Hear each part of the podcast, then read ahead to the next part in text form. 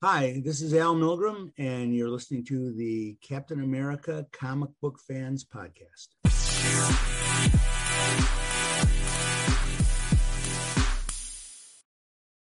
Greetings, Cap fans, and welcome to episode 101 of the Captain America Comic Book Fans Podcast. I am your host, Rick Verbanis, and as always, the best gosh darn co host is with me. That's Mr. Bob Lucius. Hey, Bob. But enough about me. Let's talk about you. What do you think about me? Uh, you know, it's rattling around in my brain, Rick, but I, I got to tell you, I, I don't know. It's on the tip of my tongue. What is it? That is a quote from the movie Beaches. Beaches. Okay. Right. All right. That was Bette Midler. I love that quote. I think it's, I, I don't know. I just think it's so, so witty and so clever, but that's Right. just me. That's Yeah. my humor. But anyway, I love that quote. But why, why am I giving it to you, Bob? Because, uh, what year did the movie Beaches come out in? Hell if I know. Well, it came out, Bob, in 1998. However, it was one of the top grossing movies of 1999. It Oh was one of those movies that came out in 98, but was still making money in 1999. Mhm, mhm. And what are we covering today? Well, that would be Captain America issues 348, 349, and 350, which started off in 1998, but finished in 1999. Rick, I'm still hung up on beaches. So, uh, was that the was that the movie with the wind beneath my wings? Yes, Bob. And it just so happens back in episode 80, Yeah. I, I made good on the bet and I sang the song to you, yeah. Wind beautifully Beneath My. Wings. Beautifully rendered. There was like a combination of Luciano Pavarotti and Josh Groban, all sort of rolled into one. You just- said Neil Diamond at the time. was that Neil Diamond? Yeah. Yeah, You- Yeah, you said if I close my eyes, I, I can hear Neil Diamond. Yeah. Yeah, that's what you said. All yeah, right. so I thought it was appropriate because you know, hey, Yeah. that that movie, that song. But Bob, not only did it come out in 1998 and and do well in 1999, do you know where it ranked as far as the top grossing movies of 1999? You know, I really I have no idea, Rick. I got to tell you, I've never even seen that movie. So yeah, I, I, don't know. I, have never seen it either, but but I know some of the quotes. But you know, you know how that goes. Um, Yeah. yeah, it was number 24 Number in top grossing of 1999. Why is that important, Bob? Well, because here we are, Captain America 350 is the 24th issue of the Captain storyline that we've been covering for the last eight months. We started off, Bob, with issue 327, and we went all the way to 350 today. And that 24 issues is really uh the, you know it's been a it's been an eight month journey and here we are You know, a lot of folks don't realize that they can't see it because I see you, but right behind Rick, there's a big, like a big bulletin board, and it's got pictures and there's like thumbtacks with pieces of string that are connecting obscure like places on the board. It's very, very, uh, yeah, it's got the whole. Uh, a little, bit of a Unabomber feel, but uh, Rick does his research. There's no, there's no getting around it, folks. He connects the dots for you. yes i am here for you uh nowhere else bob nowhere else are you going to get a beaches quote tying in a 24 part story by Yeah. mark gruenwald Nope. That come, came out in 1998 Yeah. I 1999 challenge you to find anything even remotely similar to that. All right. Yeah, you know, it has been a journey, Bob. It really has. Um, way back in February of this year, we kicked off a I, I would say it was a very um uh what's the word I'm looking for? Um when someone takes on a, a big challenge. What's what, what what word am I looking for here? Over ambitious? It was a very ambitious. Oh, yeah. I wouldn't say out the over. it was a very ambitious undertaking, I would say. right. Um, so it was we, grandiose. yeah, wow. Yeah. All right, SAT word. Yeah. Um, so yeah, it was 24 issues. We decided to start with issue 327, and that was when the introduction of John Walker as the Super Patriot, and then it was a battle between John Walker and uh, Steve Rogers, uh, and then we did we we broke this up into three issues for every part, right? We so it was 24 issues over eight parts, three issues a, a pop, and so we did uh, 327 through 335 was, was were parts one, two, and three of what we called Road to the Captain, right? And then starting with issues 336 to now, we're doing the Captain. We did parts one, two, three, four, and five. Here we are in part five. So if if you haven't figured out yet, uh, go back and read. So episodes 70, 74, 79, were The Road to the Captain. Episodes 83, 87, 92, 96, and here we are, 101. So it's been an eight month journey, Bob. I got to tell you, I'm excited to finish this with you because it's a one heck of a story. Yep. And, you know, and, and people, if you, if you don't know this, if you take every one of those issue numbers, uh, those the podcast numbers, you add them up, you divide by your age, it will come out to 100, the first issue of Captain America. I just made that up, but okay. it sounded great though, right? You know, it's a possibility. Sure. Right. Let's go with that. Okay. Yeah, I like that. All right. Um, so Bob, what uh I, I'm not gonna recap, you know, the story leading up to this part, but um you know, John Walker has has gotten himself in some trouble. Um, he's broken the commission's uh, rules and you know orders. Um, he he went up against the watchdogs. His parents were killed. Uh, he then took it out on left winger and right winger, former former uh, bold urban commandos that worked with the Super Patriot, um, and uh, you know apparently killed them. Um, the commission's had this out had has that had the commission has had it out for Steve Rogers. Um, he's been imprisoned because he actually went in to negotiate the release of his, uh, Dennis Dunphy, D Man. Um, so he's behind bars. Uh, I mean, wow, it just so much coming to a head, and here we are. Indeed, indeed, and I think it's it's been a little bit. We've we've we've seen a little bit of of Walker's journey, though, right? I mean, he started off as quite a bit of a hothead and quite uh, quite um, sure of his ability to step in uh, into Steve Rogers' shoes as Captain America. But as things have progressed along, he's he's he's actually developed quite a bit of self doubt. Uh, um, and wondering whether maybe maybe Steve Rogers uh, was more capable than he gave him credit for, and or the job was more difficult than than he expected. Yeah. Yep.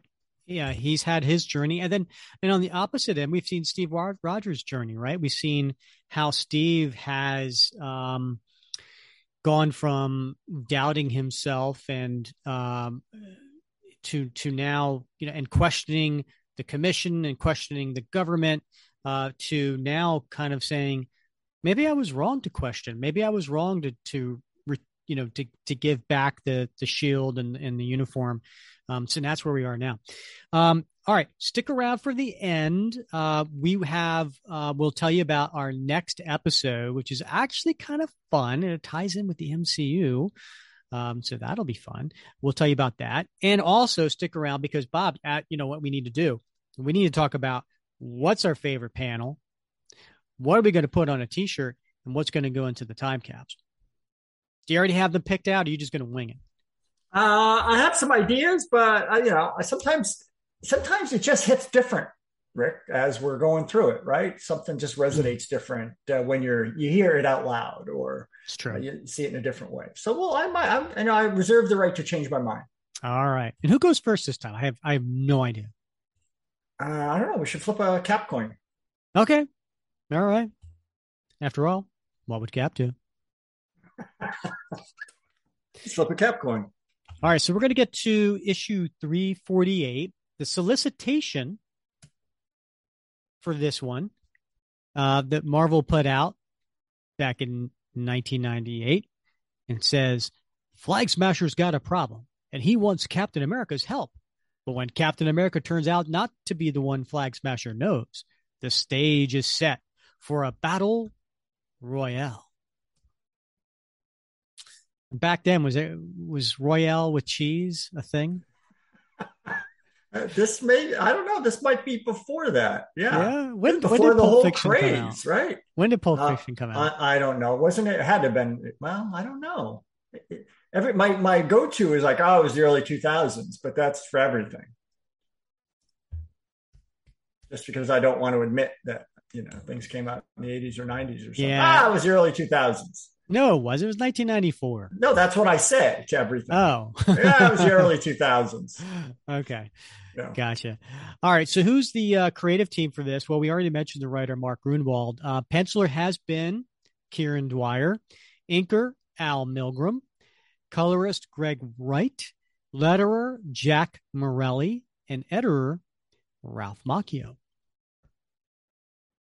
When you need mealtime inspiration, it's worth shopping Kroger, where you'll find over 30,000 mouthwatering choices that excite your inner foodie. And no matter what tasty choice you make, you'll enjoy our everyday low prices, plus extra ways to save, like digital coupons worth over $600 each week. You can also save up to $1 off per gallon at the pump with fuel points. More savings and more inspiring flavors make shopping Kroger worth it every time. Kroger, fresh for everyone. Fuel restrictions apply. All right. So, on the cover, um, we have up in the corner box logo, we we have the uh, the the new John Walker Captain America back to back with um, Battlestar as they stand there with their shields.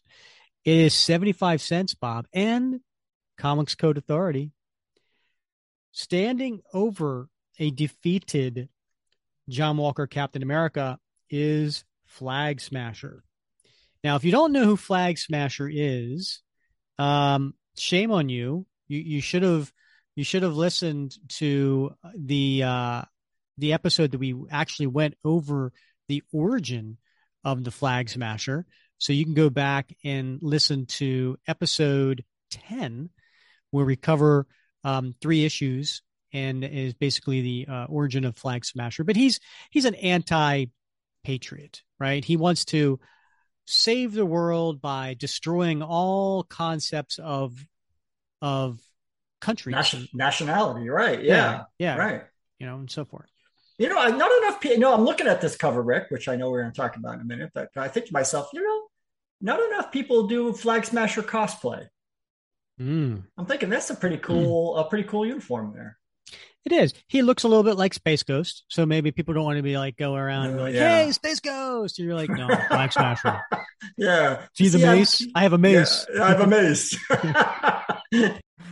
uh yeah i mean it's kind of neat costume yeah um and then at the bottom of the the, the cover it, it says what does it say bob Caps smashed.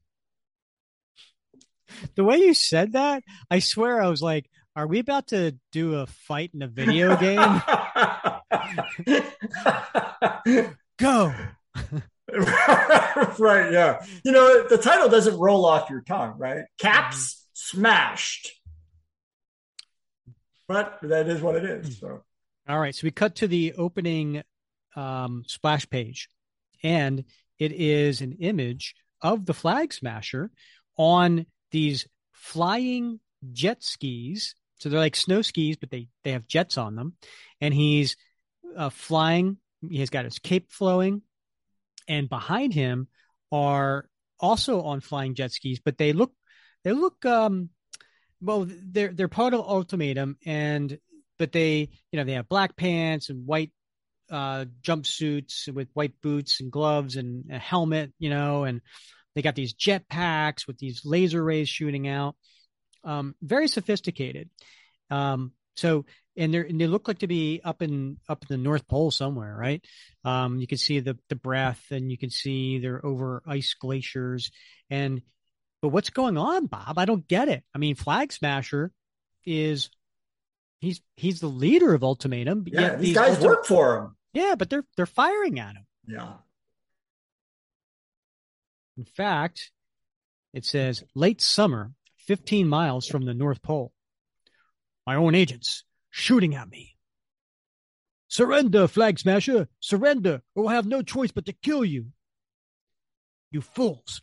I am the leader, the founder of Ultimatum. You have no authority to pursue me like this. Turn back at once. And Bob, what does ultimatum stand for? It's an acronym, right? Uh, I'm so glad you asked, Rick. Uh, it is the underground, liberated, totally integrated mobile army to unite mankind. Who doesn't like a good acronym, right? I like good acronyms. I'm just I'm impressed they pulled that one together. That's a lot of letters. Uh, well, you know, it's totally integrated. Totally Not slightly integrated. integrated. Not half-ass integrated because because right. because then that would make it uh oh hey and that doesn't that really doesn't roll off the top. It really yeah. doesn't. No. Yeah. Next page uh, and he and there he's just flying through the air trying to outmaneuver them. You're no longer our leader, Flag Smasher. Not after what you tried to do. I can explain. If you'll just they'll never understand. Not if I peg the identity of Ultimatum's true founder and financial backer correctly. My Luger's primitive compared to their plasma blasters. He's stuck behind the outcropping. Not for long.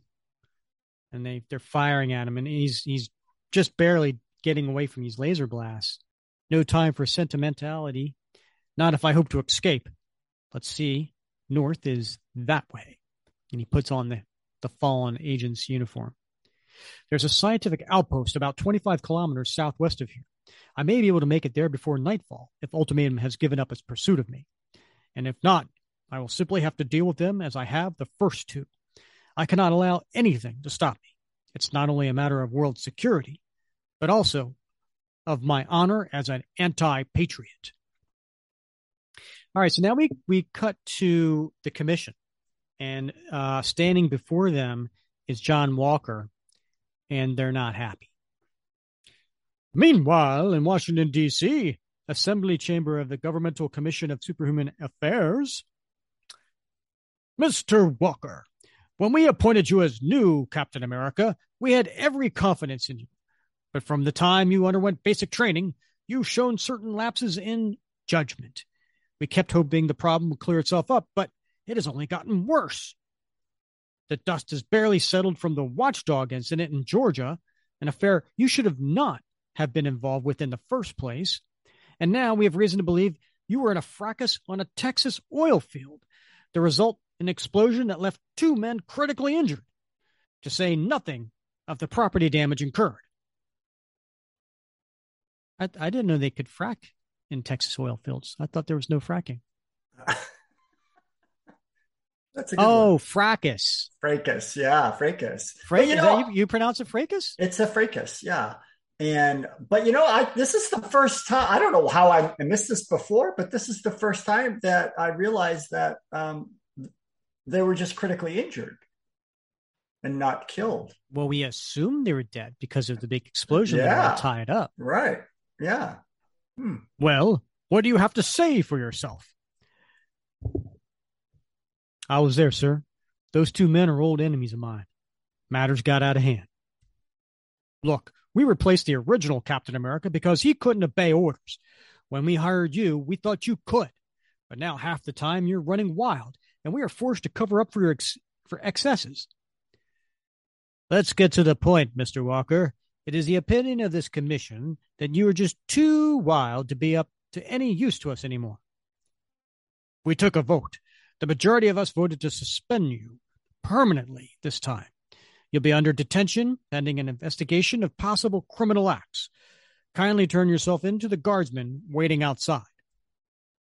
Are you following all this, Mr. Walker? Yes. Just then, who pops in the door? It's the man himself. It's it's uh, it's the president. President who? Uh, I believe that's President Reagan. Rick. Hello, Mr. Mr. President. Th- this is unexpected.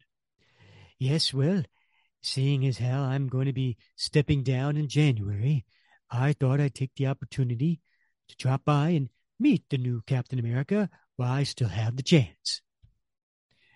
And he goes up and he shakes his hand. I'm pleased to meet you, son. I know it's a hard job you have to do.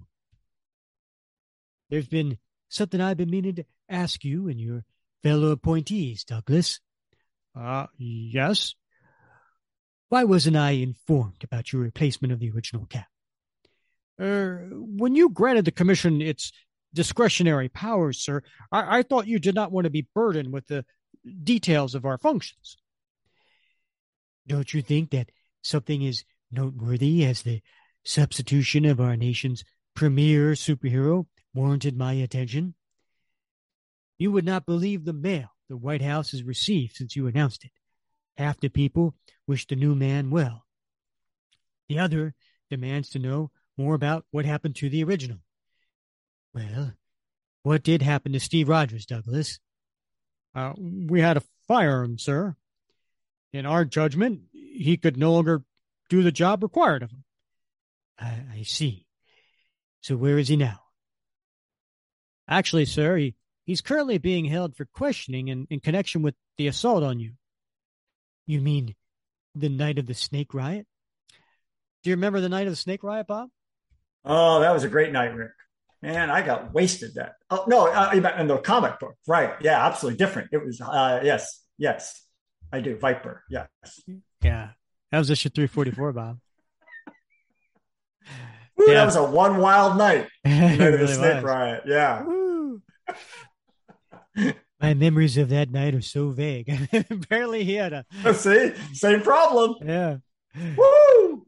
But one thing I do recall is a masked man saved my life. If that was Steve Rogers, he should be given a medal, not imprisonment. What can I do to expedite his release? Uh, nothing, sir. We'll take it from here. And they're all smiles. Good, good. I hate to see a, an old soldier like him being treated shoddily. Carry on, gentlemen. As for you, young man, I expect to hear great things from you. It's a proud tradition you are upholding. I I know, sir. And then President Reagan walks out. And they're all standing there and they're like, oh crap. Now what? One thing's for certain, we, we best release Rogers. What about Walker? If we cut him loose now, we'll have a lot of explaining to do. I say we just keep him on ice until January. At that time, there will be a new administration. They could tell us whether or not to indict him. I'll inform Walker. Now we're back to the Arctic, and we have this flag smasher showing up at this scientific research base. Ice Station Able, I found it. I'm confident I slid under their radar but I still do not care to give the opportunity to prepare for my arrival. And he fires this weapon and busts open the door. The quickest way in. And then he he goes up to all the civilians that are in there and he's holding one and and uh, placing his his weapon in the face of another. I am Flag Smasher. I hereby com- commandeer this facility. Direct me to the communications room, where I will remove your comrade's head as easily as I removed your door. Uh, th- that way. And then he busts in and he puts his mace in one of the guy's face in front of the radar. You will transmit a message to the United States for me at once. Make it read Captain America, I need your help. What? That's a twist. So Flag Smasher's on the run from Ultimatum. Apparently, there's some financial backer that he he learned about, and now he's mm-hmm. asking for Cap's help. Hmm. I smell a rat. Hmm. All right. So then we cut to sometime later in Washington. We have uh, Mr. Rockwell, who's person who, who's been leading the commission, um, and he's talking to that mysterious person who's on that screen, that hidden screen behind his desk that's being hidden by a um, retracting uh, some sort of framed photo, right? And we've seen this hidden person before. Good news and, and bad news to report, sir. Are you playing games with me, Rockwell? No, sir. It, it was the president, sir. He, he walked into today's meeting unannounced and more or less overturned the majority decision to drop Walker as Captain America. Good. It is important that Walker be free to besmirch the image of Captain America. That, I take it, is the good news. The bad? Well, uh, he uh, also strongly urged us to drop our investigation of Steve Rogers and release him as soon as possible. And have you? Not yet, sir, but I don't I don't know any way not to comply with my fellow commissioners getting suspicious of me. Release him then. Just be certain to plant a bug on him so we know his whereabouts at all times. Then you don't want him killed? Of course not. The dead are a little used to. I, have got company. I, I'll call you back. And then he hits the button to have the the screen be hidden again. Miss Cooper, what's. We've just received a dispatch from an Antarctic scientific outpost. It's been occupied by the anarchist calling himself Flag Smasher. He demands to see Captain America personally in exchange for the release of the 13 scientists stationed there.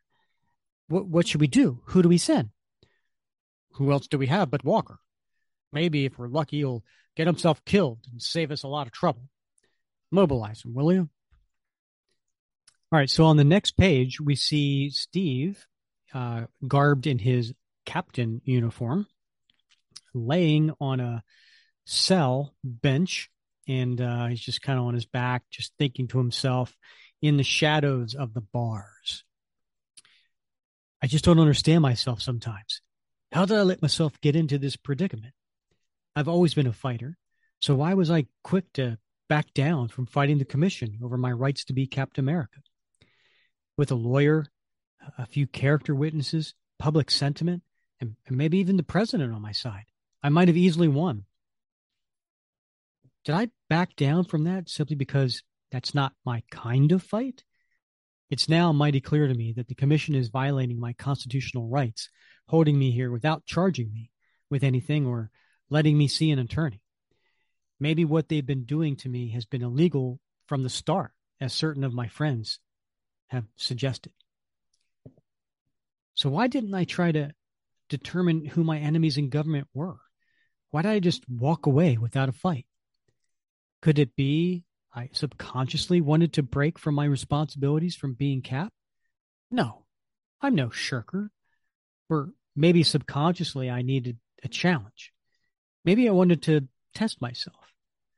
Ever since that bout with the Super Patriot ended in a draw, I've been concerned that I've been losing my edge. And that was the uh, that issue I was talking about before, issue 327, which is where we started this story, where uh, uh, Cap fought the Super Patriot. And then there's an explosion, and Steve gets up off his his um, his bench, and he he's like, "That noise in the distance, an explosion. What could it? The lights. The power must have been affected. And then he puts his mask on. I've had it with this inactivity, with this illegal incarceration. Of throwing obstacles in my own way has indeed been my been my subconscious way of toughening myself up, trying to regain my edge. Enough's enough. This situation has grown tiresome. It's time for this old soldier to fight. But in order to fight, I'm first going to have to get what? This cell door. It's open. A convenient power outage or a trap. A setup. Doesn't matter. I'll take it any way it comes. My first job is to see if my friend D Man is locked up here as I was led to believe. Hmm. No sign of anyone else here so far. And then he comes across his shield in another area, just un unguarded, uh, lying up against a desk. What's this? Now I know this has to be a setup. And then later, we cut to uh, U.S. Air Force uh, this big uh, airplane, and on there we have Captain America, John Walker, and Battlestar. So this flag smasher dude was an enemy of the old guy, huh? Wonder if he knows you replaced the old guy, John. He must. Anyway, let's see what his dossier says. Head of the terrorist group Ultimatum is trying to promote ha, world unity by attacking all governments? Sounds like a total nutcase, huh? He and his gang hijacked a plane a while back, held the passengers hostage till the old cap got there. Wow, that that old duff actually had to use a gun to free the hostages. Cap the first caught up with him in the Alps, hauled him in. Says here his agents broke Flaggy out of S.H.I.E.L.D. a few months ago. S.H.I.E.L.D's that worldwide spy group, right? And here's a photo of the sucker. Ha! Looks like he doesn't like having his picture taken. And it's a it's a picture of Flag Smasher holding his mace coming at uh, whoever's taking the photo. In that outfit, I can't blame him. Nice cape, huh? Don't think that Bose will be much trouble. How about you, Johnny? Johnny? And he looks at him. But as in the last few issues, John Walker's just unfazed. Ever since his parents have been killed, he's just kind of been uh, withdrawn, stoic. Man, John's in rough shape. I thought he'd get over his folks' death, but he's just getting worse. He wouldn't even tell me what went down in that meeting he had with the commission. I'm really worried for the guy, but there just doesn't seem to be anything he'll let me do to help him. And then we cut back to Steve as the captain walking around in the the uh the jail area in the dark, but he's got his shield now. Nothing seems to be amiss with the shield, though in this light I can't tell for certain. I'm confident at least it won't explode on me. Still, no sign of D Man or anyone else. If the commission is holding him, it's apparently not here. For a trap, this is about as exciting as melting ice.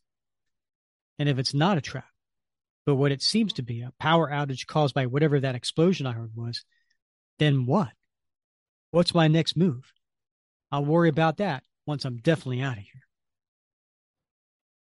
And then he gets outside and it's uh, night.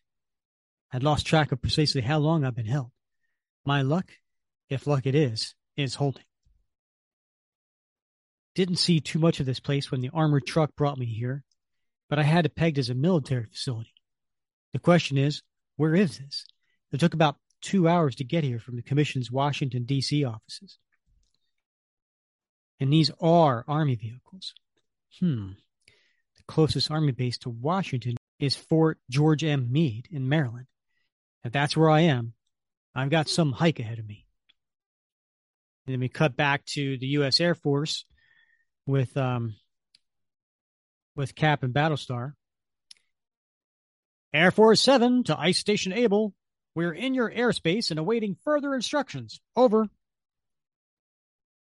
Air Force 7. This is Flag Smasher. I have you on radar. Do not land within 10 clicks from here. Have Captain America chute down. Do you copy? Over. And then we have Battlestar putting a parachute on top of Cap. We copy all right, eh, Johnny? You go down there like the man wants. I'll follow as soon as we're where we won't be able to detect another chute. Go get him, partner. And John's just, again, emotionless and stoic. But he jumps out, and he parachutes down, and he starts running towards that door that, got blasted in. And when he goes in there, he sees Flag Smasher holding uh, a civilian scientist with his gun to his temple. Captain, good to see you again. Now, drop your weapon, or I will use this sniveling scientist's brains for paint. No. No? What do you mean, no? and then there's this, you should see the face uh, on this scientist. He, not only is he sweating, but now his eyes are bugging out, and he's like, uh oh.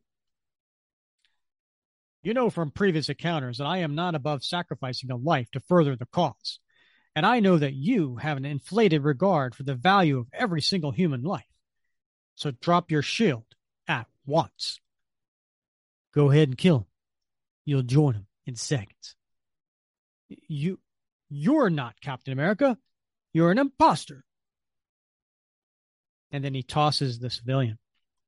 I cannot believe the United States dared send an impostor. Stinking governments. Can't trust a one of them. And he puts his gun back in the holster. And he grabs his mace and starts coming at him. Who are you, impostor? What kind of trick does your insipid government think it's playing? I am Captain America. There is only one. Lying cretin. And he takes his, his cape off and he l- lunges at him with his mace.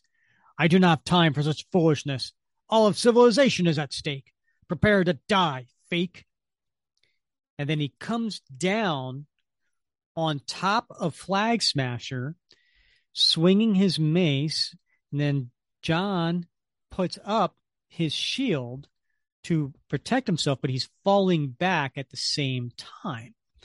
Now, here's an interesting thing about this particular um, splash page that we are seeing here, right? Because it's this is all one big gigantic panel. And I have to say, it is very reminiscent of the cover to 327 by Mike Zeck and John Beatty.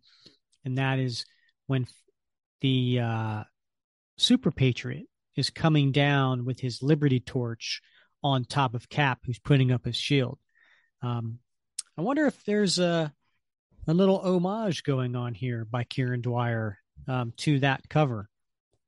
And then John replies by giving a right cross against Flag Smasher's face. And he says, I am not a fake. But then Flag Smasher knees him in the in the jaw.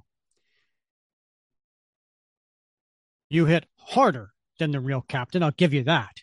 I'll also give you that.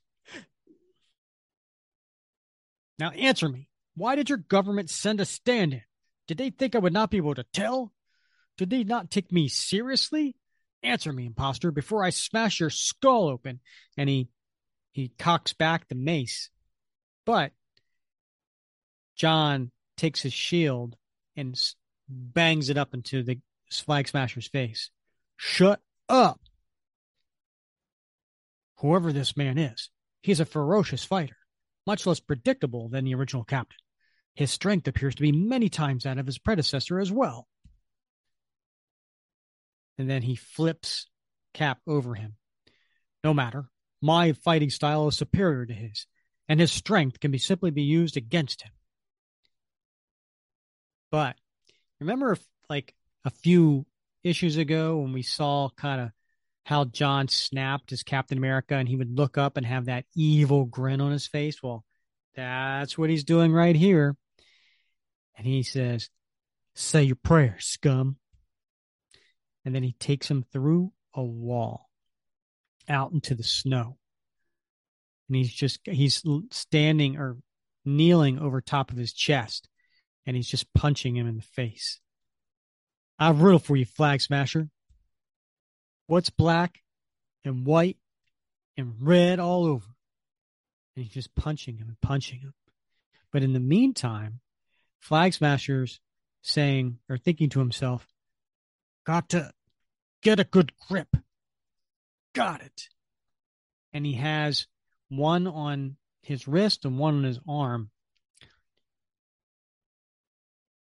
And John says, Give up. It's, hey, what are you? Overconfident fool. I let you pin me on purpose. All the better to let my energy absorbing exoskeleton sap you of your strength. Your might is mine now, nationalist, and intend to use it and my battle mace against you. Savor the pain while it lasts is the last thing on you on earth you'll ever feel. And he's about to to, to hit him with the mace, but who's coming up behind him But Battlestar, holy, that dude down Johnny. Blast, he saw me before I could jump him. Eh? Someone clad in red, white, and blue? This clown's partner? One step closer, and this man loses what little brain he had. Go ahead, see if I'm joking. He puts his Luger right up to John's ear. No thanks. It's your move, Flag Smasher.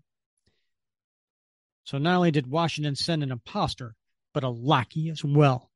Good. I have a message for you to deliver, lackey. Tell your superiors to bring me the real Captain America, where everyone in this facility, including the impostor, will be killed. Hurry, there's not much time left. In 48 hours, the world will be plunged into chaos. And it's all because you stupid Americans could not deal straight with me. Now go. What do I do? I can't rush the guy without getting John shot in the head. Could I pretend to go, circle back, try to fake him out? No. This mace swinging madman is probably too cagey to let me get away with that. How did he defeat John like that anyway? And what's all this about world chaos? Maybe I really ought to do as he says go back to the U.S. and get the original cat. And by the way, dear listeners, in case you're wondering, where's Bob in all of this? Why why is he not responding to any of this? Uh, technical difficulties. Bob Bob uh, lost connection and he's trying to get back on. So, in the effort of getting through these these long three issues, uh, I am going to keep rolling here. So we cut back to um, Rockwell, Mr. Rockwell, and he's in his office and he is um, uh, looking at a map and he's seeing something glowing on it. Perfect, perfect, perfect. The homing transmitter we hid in the strap rivet in Rogers' shield is working perfectly. Although he's at large, we can monitor his whereabouts at all times. Now, if my bzz, Mr. Rockwell, we've just received a radio dispatch from Battlestar. He says Walker has been captured and Flag Smasher will kill him if we don't send the original Captain America. Yes. Mr. Rockwell, we've just received a radio dispatch from Battlestar. He says Walker has been captured and Flag Smasher will kill him if we don't send the original Captain America. And Rockwell smiles. Tell Battlestar he's out of luck. Steve Rogers has flown the coop, and there's no telling where he is. Elsewhere in Washington, we see Steve wearing a trench coat over his captain uniform in a phone booth, and he's got his briefcase, or as Bob like to say, attaché case, and it's uh, it's one that has like the the phone modem and the the screen and the, and the you know little keypad. Glad to see my portable hotline terminal was exactly where I hid it before I surrendered myself to the commission. But I'm still not having much luck using it to determine if D Man left word to his whereabouts all I'm getting is odd gibberish. And, it, and the screen shows a, a, a bunch of gibberish. Nothing wrong with this end of the system. The fault must lie back in the main computer in Brooklyn Heights. I'm at a loss without my data network. There's some sort of malfunction, I'd better attend to it at once. Now, what's the fastest, cheapest, least conspicuous way to get to Brooklyn Heights? And it says to be continued in two weeks in Avengers 298. All right. I think it's time to get to issue 349. And on this one, this one's fun. Uh, it's a fun cover. It, it, it's a cover by uh, Ron Frenz and, and Al Milgrom. And it has the same corner box as before, same thing, 75 cents. And has a very large in your face uh, the captain you know by steve you know, you know steve rogers and he's got he, holding his shield in his right hand and he's got his left fist up in the air and he's running underneath him is uh, battlestar running behind him which is odd right we don't normally see the pairing of these two uh, appearing to be on the same side and it says on the cover for the life of the new captain america the captain side by side with Battlestar. Hmm. Now, if you're looking at this cover, it may have, it may, you know, seem slightly familiar. That's because it is an homage to cover from issue 193. Now, 193 was the beginning of the return of Jack Kirby to Captain America, and he did this cover, and uh, and also John Romita uh, helped on that cover as well. And the only difference is, you know, instead of Steve Rogers as, as Captain America, it's Steve Rogers as the captain, and instead of the Falcon, um, they replaced that with Battlestar. So that's kind of cool. It's a nice, nice little homage on this cover. The creative team, I believe, is the same. Mark Gruenwald, Kieron Dwyer, Al Milgrom, Greg Wright, Jack Morelli, Ralph Macchio. Now, the solicitation for this one is you'd think that the combined forces of the Captain, D Man, and Battlestar would be more than a match for the villainous Flag Smasher, wouldn't you? Well, you'd be wrong. There's only one way the heroes can beat them, and that's if one of the heroes makes the ultimate sacrifice. Dun, dun, dun. And just for the record, uh, this issue has a cover date of January 1989. So it probably came out in November of 1988. And speaking of 1988 1989, I think earlier in this episode, I may have said 1998 and 1999. Something tells me I said that. I don't know for sure, but if I did, I was wrong. Um, I misspoke. It, it was 1988 and 1989. All right. Well, good news. We got Bob back on the show. Hey, Bob, welcome back from your technical difficulties. Oh, thank you. Thank you. We finished issue 348. We're just getting into 349. Um, I think I and I also corrected myself. I think I I uh, when I was talking about beaches, did I say 1998 and 1999 or did I say 1988 and 89? You said 98 99. Yeah, that yeah. was totally wrong. Yeah. Yeah. Huh. All right. Yeah. Totally wow. off. Wow. Wow. I'm surprised you, didn't catch me, Bob. Uh, well, you know, I I put I put I have so much confidence in your research that I feel like my whole like I've been rocked to my core. Mm-hmm. You know, so I feel bad for all those listeners. Like, only listened like the first fifteen minutes of the show, and they're like, uh, "These guys don't know anything." all the beaches, the beaches fans out there. like, yeah, yeah, we like we like Cap, but we're really we're really Beaches fans. yeah, they messed it up, so can't get that kind of credibility back. Yeah, I guess he really knows I, he's not my hero. all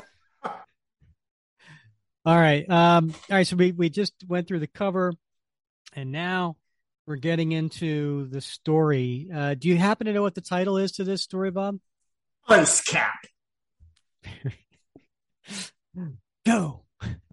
um, for the second time in less than a week, Steve Rogers, the original Captain America, storms the beach of Hydro Base, the artificial island that served as the headquarters of the once mighty Avengers. And it's a pretty cool splash of the captain with his shield on his back coming out of the uh, out of the ocean and water. You could say you could say he's making a splash, Rick.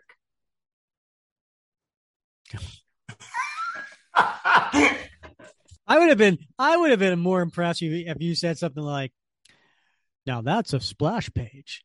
Oh, nice. Well, you know, I'll be here all day. I'll try later. All right, uh, but it's a pretty cool, and it's it's dead of night. Uh, there's a moon behind him, glowing on the water as he's coming out. Pretty cool image. Uh, and he and you know it might even be worthy of a t-shirt. I don't know. Maybe. Never know. It is a good one. Yeah. If I had known I have to swim the three miles to get here, I wouldn't have been so quick to let the Beast borrow the Quinjet to drop off the reserve Avengers. If you figure it out that this story takes place after Avengers Annual 18, go to the head of the class. Actually, that's wrong. Bob, this actually takes place after Avengers Annual 17. They got wow. it wrong. What the heck? I know. You know. I expect this from you. You know, beaches and all, but but from from the editorial staff, I know, Marvel, right? Yeah, they have one job. and actually, he didn't. Uh, we've well, not, talked. We've talked to some editors on here. They yeah. they have a pretty hard job. Not Ralph Macchio. He also he ran a dojo. So that's true. Yeah, he had a lot going on at the time. So you know, you know, you you just you just. I know you were waiting for me to say wax off. yes, I was. Yeah. But but we have three issues where Ralph Macchio was editor, and I was just yeah. going to like you know keep you guessing on which one I was going to do it. but now you took it. You took it from me. You took it from me. I'm a ruiner. I'm sorry. Yes. You and your stupid dojo. The Avengers apparently disbanded while I was on leave. I wonder what happened. Thor, She Hulk, Doctor Druid, Namor, the Black Knight. I couldn't reach a single one to even ask. I wish someone would have thought to notify me about it, or perhaps they tried. I, I have been in, incommunicado these past weeks, languishing in the commission's secret lockup. And that was in Avengers 291 through 297, Bob. How desolate this place has become. It really rankles me to see the proud tradition of the Avengers casually abandoned, abandoned, left in ruins. Then again, some might say that I myself casually abandoned the proud tradition of Captain America, buckled under the government's pressure, and gave up my identity without so much as a fight. Does that rankle you, Bob? I I I feel rankled every day, but this really brings it up a notch. Yeah. Super rankle? Super rankles, yeah. Well, that was then, and this is now. I've hereby resolved to challenge the Commission on Superhuman Activities and settle our differences. Furthermore, I'm determined to resurrect the Avengers. As a high evolutionary affair dramatically demonstrated, the world still needs Avengers. A shame I couldn't convince any of the reservists to sign on full time. The Falcon, the Beast, perhaps even the Hulk would. Huh? Someone behind me. And there is. There's this big guy coming out of the shadows, and he's about to jump on Cap, but instead, he gives him a big hug and nothing it's feels better than nothing feels better than a big old hug in the dark, right? you have me until you said in the dark. I don't know. It's kind of scary in the dark. Creeping around on a yeah. Yeah. Cap, oh man, am I glad to see you. Feelings mutual, D man. So what happened to you anyway? I heard that the commission had you in custody. They did. But after questioning me about your whereabouts for a couple of weeks, they, they gave up and let me go. I've been searching for you ever since. I tried your hotline, but all I got was gibberish. I tried the Avengers, but couldn't find, couldn't get through. I, I finally managed to locate Avengers Island here, but no one seems to be home. So I've just been hanging out here, trying to scope out what to do next. Hmm. The commission must have released you as soon as they had me. I managed to get away just a few days ago. And while looking for you, I, I got involved in some craziness in Manhattan and a plot to turn all humanity into mutants. Wow. You beat all that by yourself? Hardly. I had some res- Avengers reservists along, including the Falcon. The main team apparently has broken up. My first priority is to reassemble a team. I've got a proposition for you, fella. How would you, Dennis Dunphy, alias the Demolition Man, like to be an Avenger? What? Me? an, an Avenger? Sure, but great. Now we are two. So, uh, what do we do now? We try to get the Avengers communication system running so we can see about contacting some more members, ship candidates. Then we'll head back to Manhattan. There's still something weird going on there. Wow. Me, an Avenger. Wait till I tell my folks. And then there's a helicopter over top. Uh, cop, you, you recognize that? It's not a Quinjet. And who it is? It's Battlestar coming out of the helicopter. Is this it? It's so quiet, dead looking. Hey, I recognize that guy. He's the one who beat on me while I was all drugged up during the Serpent Riot in Washington. Cap calls himself Battlestar. Hello? Anybody? Home? Yeah, creep. Me. And D Man just jumps on him, punches him across the face. And Steve yells, D Man. You, that strong guy at the right. And then Steve throws his shield between the two. Hold it, you two. You must be the original Captain America, the guy I came to see. And the shield bounces back into his hand. And who might you be? The name's Battlestar. I'm the new Captain America's partner. Prove it, punk. I have a government ID. I've come to uh, ask for your help, Captain.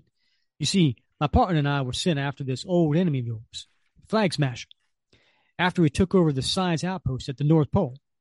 Well, somehow that Looney Tune terrorist got the best of my pal, and he said he'd kill him along along with the other scientists up there if I didn't fetch you, the real cat, as far as he was concerned. How'd you know enough to look for me here? Your phone hotline was all messed up, but I figured if anybody knew where you were, it'd be your Avenger buddies. You work for the commission, don't you?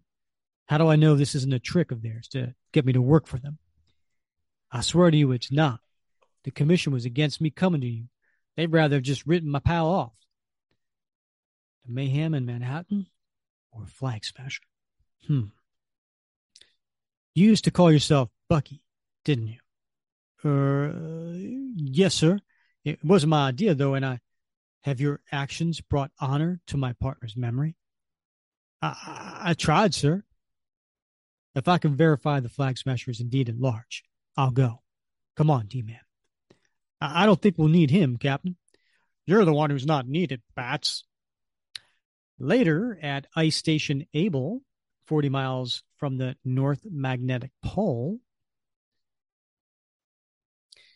Flag Smashers walking up to a defeated John Walker. Amazing. I was certain you'd have frozen to death by now, half submerged in frigid water for over 24 hours. You may not be the real Captain America, but I will admit you are certainly made of stern stuff. And how would you describe what's going on with uh, John Walker right now, Bob? I'd say, uh, you know, he is uh, he's got his hands tied above his head, Rick, you know, and of course his feet are tied together and he's submerged from the waist down in an ice hole, right? And his feet are are uh, are weighted down with a uh, steel girder. So mm-hmm. I I suspect. Uh, oh, never mind. This is a family show. I'm just going to say there's some things on him that have gone way past tingling. yeah. So half his body, the lower half, had been submerged in ice water for 24 hours. Oh my goodness. Yeah. Yeah. That's some shrinkage. I know. I was just yeah. thinking of like this Jerry Seinfeld episode, right? right. It's shrinkage.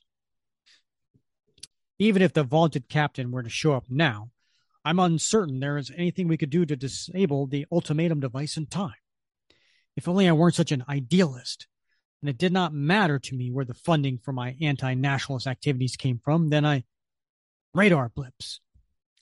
Captain America's craft? No. Dozens of blips. It could only be a squadron of ultimatum agents. They must have finally figured out where I fled to. This installation is going to be impossible to defend. I'll have to find some way to escape. Meanwhile, however, we are in the Quinjet.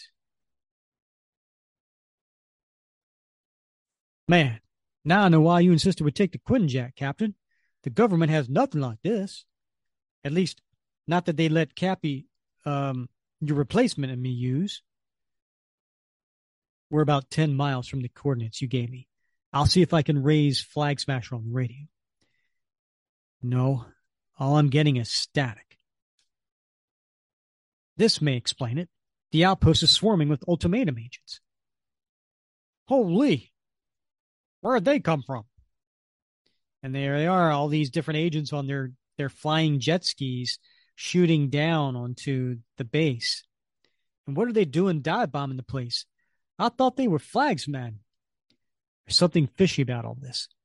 Battlestar, you're coming with me. D Man, get down as close as possible and keep circling until I signal you to land. You copy? I copy. Shoot. We can't very well let BS fly this baby. But I sure wish it was me at Capside and not him. Two men have disembarked. Get them. And so uh, the ultimatum agents start attacking uh, the captain and Battlestar. Who are these interlopers? They both wear garbs reminiscent of Captain America's. The last time I fought this group of terrorists, I was forced to take one of their lives. The memory of that still churns me up. Phew, old Cap slicing through their ranks like he's Teflon. Got to keep up. A rocket skier, a rocket skier on a strafing run, and he dodges the bullets. Wonder if the old Cap realizes I'm one of the three guys he trounced way back when the new Cap was still a super patriot. I doubt it. My fighting skills have come a long way since my bold urban commando days. Hey, where'd he go? You mean he didn't even see that great shot I made? Uh oh, no time for glory. There's more of these flying monkeys buzzing around than, than there are lawn jockeys in suburbia. What's a lawn jockey, Bob?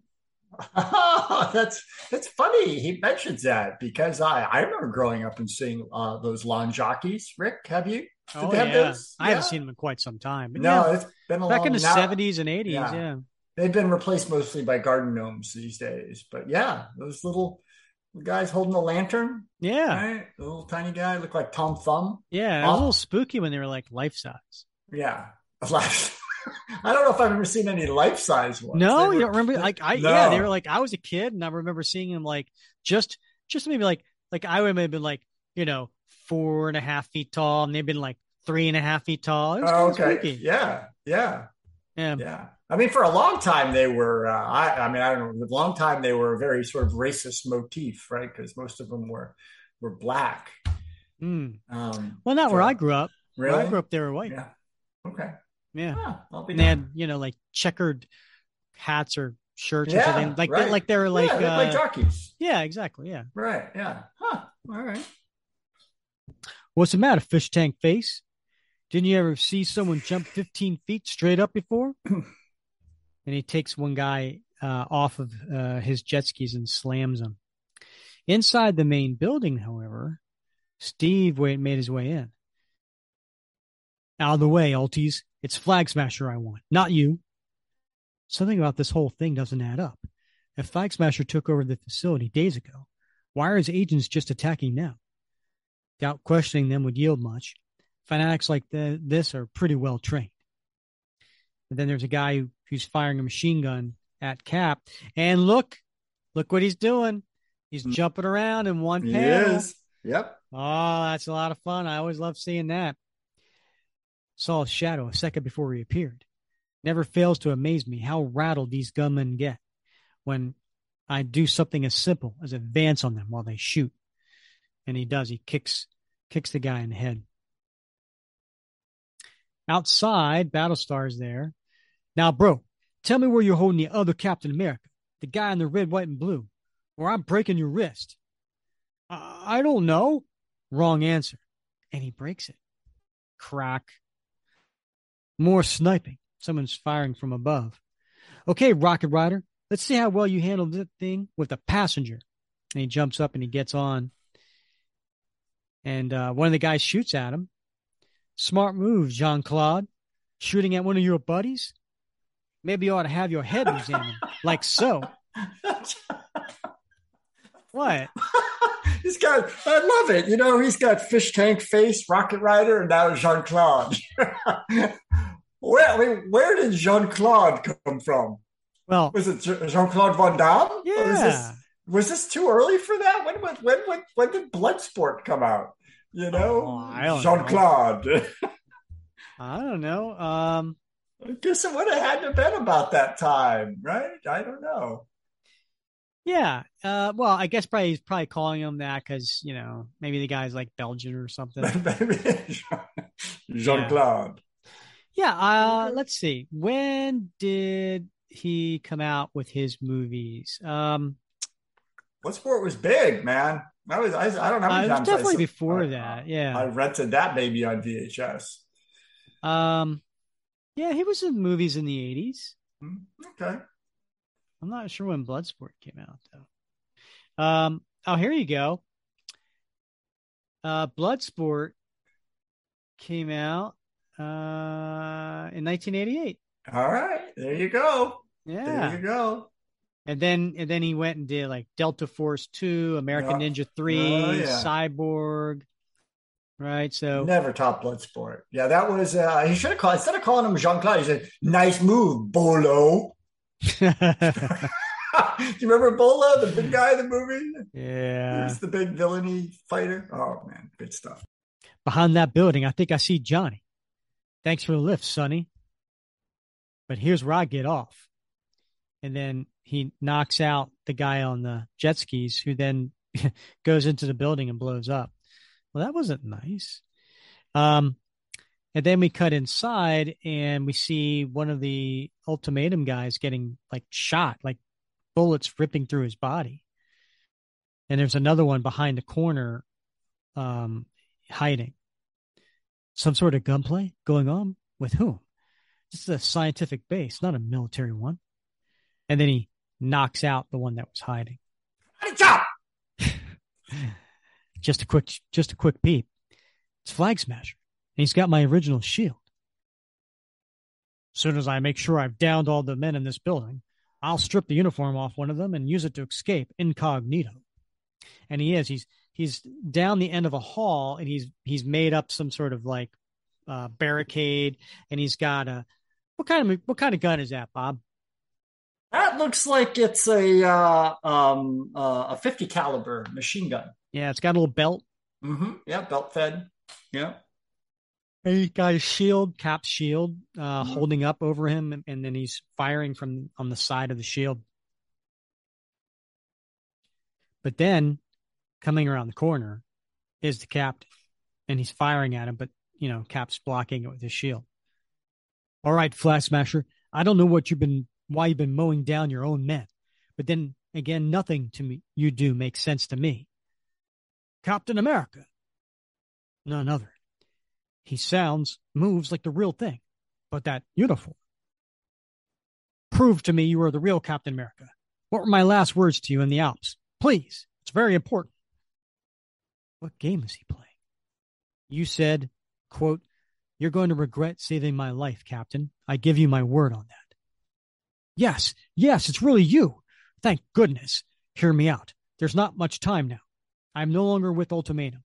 I resigned when I learned that my organization's activities were being funded by that arch national socialist, the Red Skull. Dun, dun, dun. It's weird he didn't just say Nazi. Well, uh, yeah. But then Steve looks at him and says, the Red Skull? You can't mean the original. He's dead. He died in my arms. Back in issue 300. I have no idea if it's the original or not, nor do I care. All I know is that I recently happened upon documentation disclosing that the chief financier of my anti nationalist army is one Johann Schmidt, alias the Red Skull. When I learned the truth, I tried to dismantle the doomsday machine we have been working on to use a device funded by a Nazi even to save the world, would be the height of hypocrisy. Doomsday device? What are you talking about? All right, I got to stop here, Bob. Okay. So he has been, he formed Ultimatum. Mm-hmm. He built and grew Ultimatum. He trained, he financed, he led Ultimatum. But then he comes across some document that says the name Johann Schmidt. Yeah. And he just automatically leaps. Well, it can only be one Johann Schmidt. There's there can't be another Johann Schmidt yeah. in this world, right? Yeah. Like I mean, the last name's Schmidt for God's right. sake. It could be John Jacob Jingleheimer Schmidt. You, you don't know? know? You don't. You don't know. know. Right. So he just jumps it. Up. Oh, no, it's here on the paperwork. Yeah. Johann Schmidt. you know, that really rare name in German. Yeah. Moving on. tendering my resignation. I'm gonna everything I worked and built. I'm just gonna change. All right. You must help me destroy it, Captain. It's set to go off in a mere matter of hours. With my men against me, you're the one person I knew I could trust. He seems earnest. Outside, uh, we have my I can't remember what is Battlestar's name again. Oh, crap. Uh, Hoskins. Hoskins. Uh, Leroy? Le- no, Leon. No. this whole episode, I've been like calling him Battlestar because I can't remember his real name. Yeah. Hoskins, Hoskins, Hoskins. What the hell is his name? You're right. I don't know. Okay. So Battlestar, huh? I don't know. So Battlestar finds John and he uh, breaks off his chains and pulls him out of the water. Oh, Johnny. Hold on, pal. I'll have you out of there in a sec. Has he been hanging there since I last saw him? He doesn't look so good. Lemar. Lips, lips blue, skin pasty. I think he's severely frostbitten. Don't worry, man. You'll be okay now. I'll get you someplace warm. On the other side of the complex, we see Flag Smasher with Cap's shield and his own mace going up against. And then we have um, Steve, you know, with his shield, and they're just battling away. And if I thought helping Battlestar was aiding and abetting the enemy, what do I call an alliance with Flag Smasher? There's D-Man right on cue, and he he's landing the uh, Quinjet. Move it, Flag. And they're on there, but D-Man looks surprised. Crap! Isn't isn't that that? Yes, Flag Smasher. No time to explain. We've got to move. Uh, but what about Battlestar? We'll come back for. Eleven minutes later, and they make it to the ulti- ultimatum base. We only have seven minutes left before every machine on Earth is rendered inoperative. D Man, pop the hatch and circle. Flag, before we go down, trade shields with me. What? You heard me. What difference does it make to him? And so uh, there they are on their jet skis flying out of the Quinjet. Cap's taking the lead. How insufferably accomplished my rival is. As far as I know, he's never used sky skis before, yet he handles them like an expert.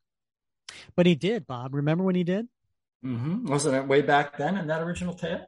Yeah, yeah. He he pretended to be a um, an ultimatum agent. He did, yeah. And he gets fired on, uh, but he used his shield, my shield. I haven't realized how much I missed it. With it on my arm, I, I feel like I could do anything. More ultimatum, boys. This is all a trap. I've fallen for it hook, line, and sinker. And they're just battling away between the horde. Lead the way, mister. It's in here. This is the ultimatum device, Captain. A huge generator designed to broadcast an electromagnetic pulse like that caused by a thermonuclear explosion, but thousands of times more powerful. The EMP will have a devastating effect on everything with an electrical system. All machines, motor vehicles, computers, all technology the world over. They'll all be blown out, rendered permanently inoperative. Thus will all mankind be thrown back to a pre industrial age. I don't even want to know how you thought this machine would implement your goals to abolish all nations. I will tell you anyway. When all mankind is faced with a common predicament, stow it, mister, and tell me how we can deactivate it. Hurry. You said there was but minutes left. I'm no scientist. I don't know how to deactivate it. That's why I brought you. Idiot. Captain D-Man. Mayday. Dennis, can you read me? I read you, Cap. I need you to crash land the Quinjet in the center of the main building. Can you do that and bail out before it hits? I affirmative, Cap. I won't let you down. D man out. Phew. Guess I'll gain some altitude first. And hey, what's that sound? And he looks up to the, the outside of his the roof. I think there's somebody on the roof. And sure enough, Bob, there's two ultimatum agents landing on on the Quinjet's roof, and they have grappling hooks. What do I do? Put this thing into power drive, bail out, and hope whoever's up there has the sense to do the same? No, I can't risk it. What if he's got explosives? Detonates Quinjet before it hits. I'll have failed Cap, the Avengers, maybe the whole world. What other option do I have? And then he he comes out onto the roof. Okay, chucklehead, off my Quinjet now. Because that's going to work, right? Right. Yeah. Yeah. Get off my lawn. chucklehead. That's one that you know I haven't used in a long, long time, but I'm going to bring it back. Chucklehead. Yeah. Yeah, I think you should. You should bring it up in your mm-hmm. class. Right. All right, you chuckleheads, get your homework turned turned in on time. Oh, I like that. I just I like the way you just said that. All right, ah, I'm bringing it on Friday. Nothing we can do but evacuate. Let's move, Mister. This place is going to blow any moment. Two minutes to activation. I hope your friend is a kamikaze pilot. I just hope Dennis gets out safely. I wish he had more time to familiarize himself with what? Flag ducked down that corridor. Does he know a shortcut out of here? Is he up to something or is he just trying to ditch me? Better go after him. 2,000 feet above. Off you go, dope. And he hits one of the guys and punches him. Oh man, he was planting something on the jet. A bomb? What do I do with it? I hate it up here. Ever since that dame threw me off a mountain, I've been gun shy about another one. Remember that when he got thrown off the mountain? Mm-hmm. Yep. Who did that? Uh, I don't remember. was it Titania? I don't. I, I don't. Yeah. Yeah, it's Titania. Yeah. I think she's supposed to be in the uh the She-Hulk series. She was, but it was unrecognizable to me. Uh, I think. Yeah, but that was just the first episode. We haven't seen if she's come back yet because we haven't yeah. seen her. Right. Because we're living in the past. Oh right. Good point. Hey, you. Oh, he took off. Oh, no, he planted one of those doohickeys too. I should try to disarm it. I don't know anything about that. It might go off. I know. I'll just rip that whole section off the wing and toss it. Better hit the silk. Can't be more than a few hundred feet from the ground. No time to get the other device. Got to jump. What the? Oh, and he he notices the guy he punched is still hanging by a grappling hook, and he's unconscious. Jerk will die for some, for sure, unless I entangle him.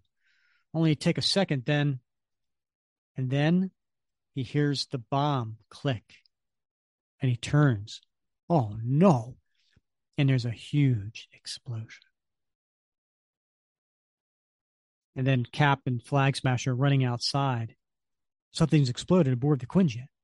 D Man, I don't see a chute anywhere. And then there's a louder explosion. Boom! It's huge.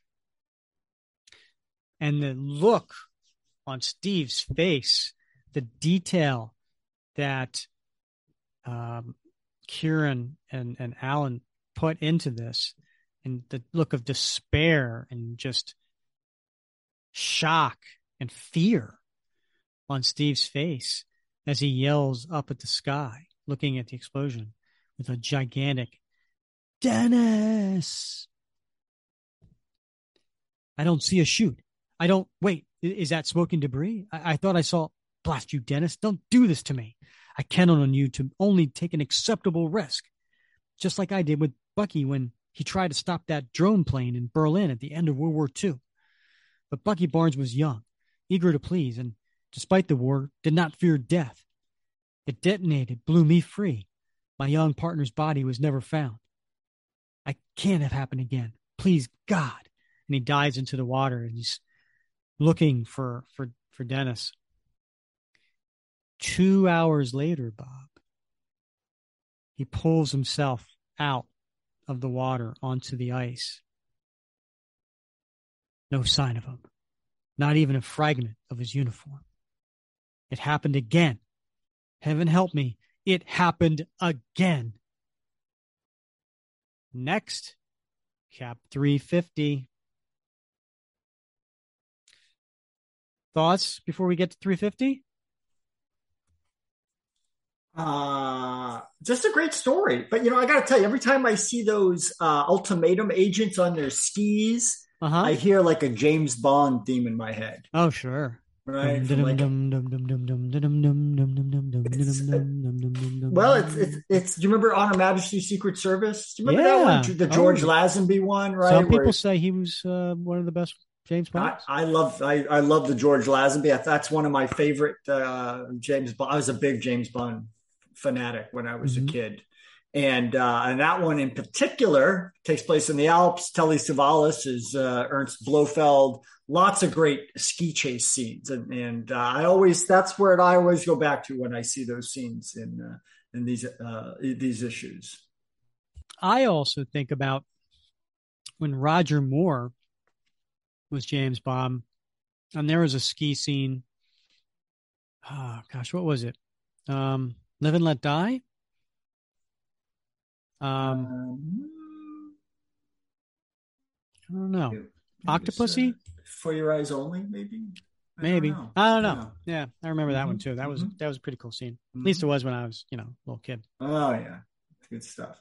Yeah. All right, so we get to the cover of issue 350. There's no solicitation for this one. I apologize. Probably Marvel was like, ah, it's 350. We don't need a solicitation. You're going to buy it. Remember back in the day, like you bought didn't you didn't if even if you didn't buy the series, you're like, oh, it's issue 100 or it's issue 250. I right. got to get that because it's a special thing, and then you would right. get that. Yeah. Now they're doing like it's issue 1000. Mm-hmm. You know, yeah. So I collect Daredevil, right? And Daredevil just launched a brand new volume. I don't remember what volume it is, but it just came out with the number one. Mm-hmm. You know what issue number two was? 650. Oh my gosh. Yeah. So rather than kick off a new series with 650, uh-huh. Because it wasn't, you know, like they didn't like yeah. extend the last series by one issue. So they did issue one of the new series. Issue yeah. two is 650. Wow. Isn't that That's weird? That's a weird sort of setup. Yeah. I guess they're like, well, we're going to get as many sales for issue two as we did for number one. Crafty. So on this one, we have Captain America supersized 350th issue. Don't worry, folks. We are not going to do the entire issue. We're only going to do up to the point where this story ends. There's some extras at the end. We're not going to get into those. Frankly, we don't have the time. So on the cover, we have Steve Rogers in his captain uniform on the left. We have John Walker in his Captain America uniform on the right. Neither of them have their shield. They are coming at each other almost like mirrored images, right? Um, and then underneath it says featuring the Captain versus Captain America and the dramatic return of the Red Skull.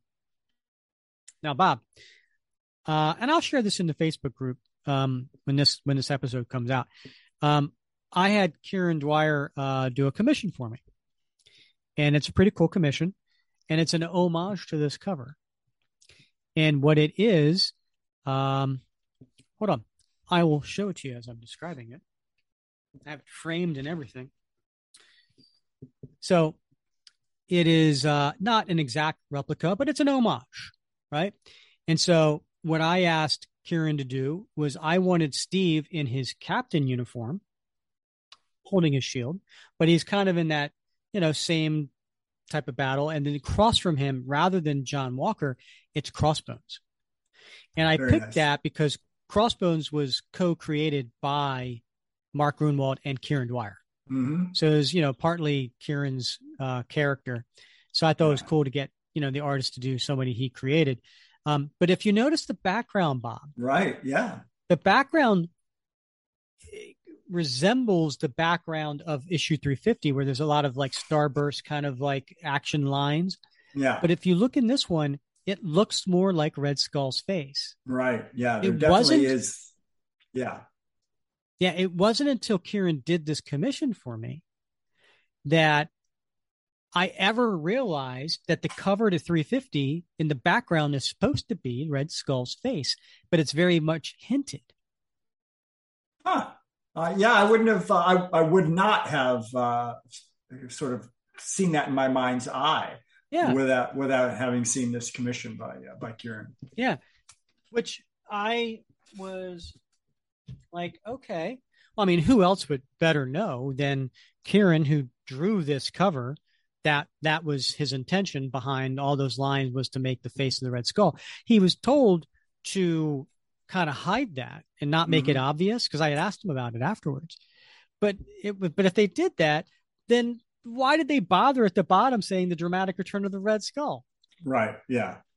So yeah. what he was asked to do and what editorial ended up doing are two different things. Well, he's probably asked to do the art, you know, who, who knows, maybe a month, months before, right? of course. Yeah, yeah. That usually and, that's how it works. Yeah. Yeah. And so editorial decisions change maybe. Yep. So Kieron Dwyer and Al Milgrom on the cover. They also do the interior art. Mark Gruenwald is the, the writer, Greg Wright, colorist, Jack Morelli, letterer, Ralph Macchio is the editor. This had a cover date of February 1989. And um, the first story, do you know what the, the title is in this first story?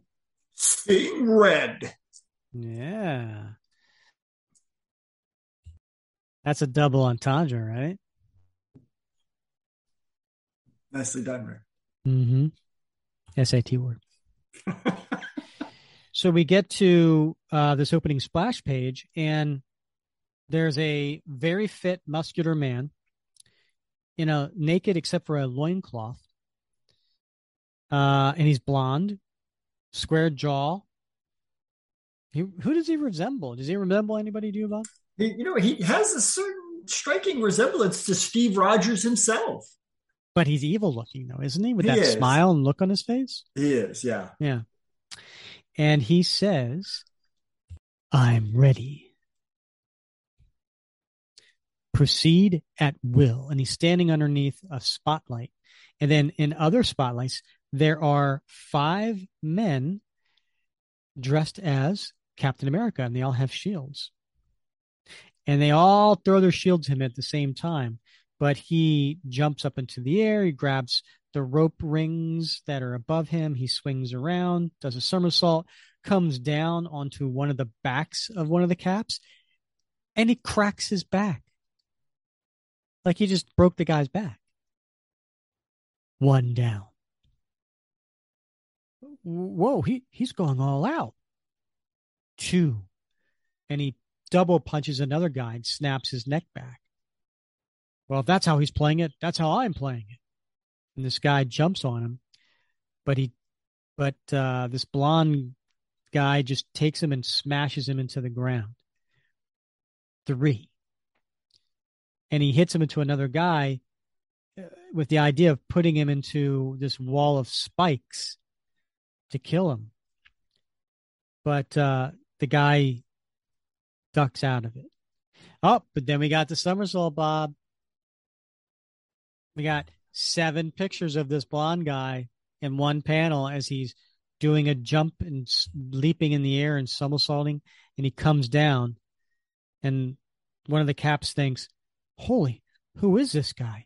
How can anyone jump like that? Uh, look, I don't like the way you're.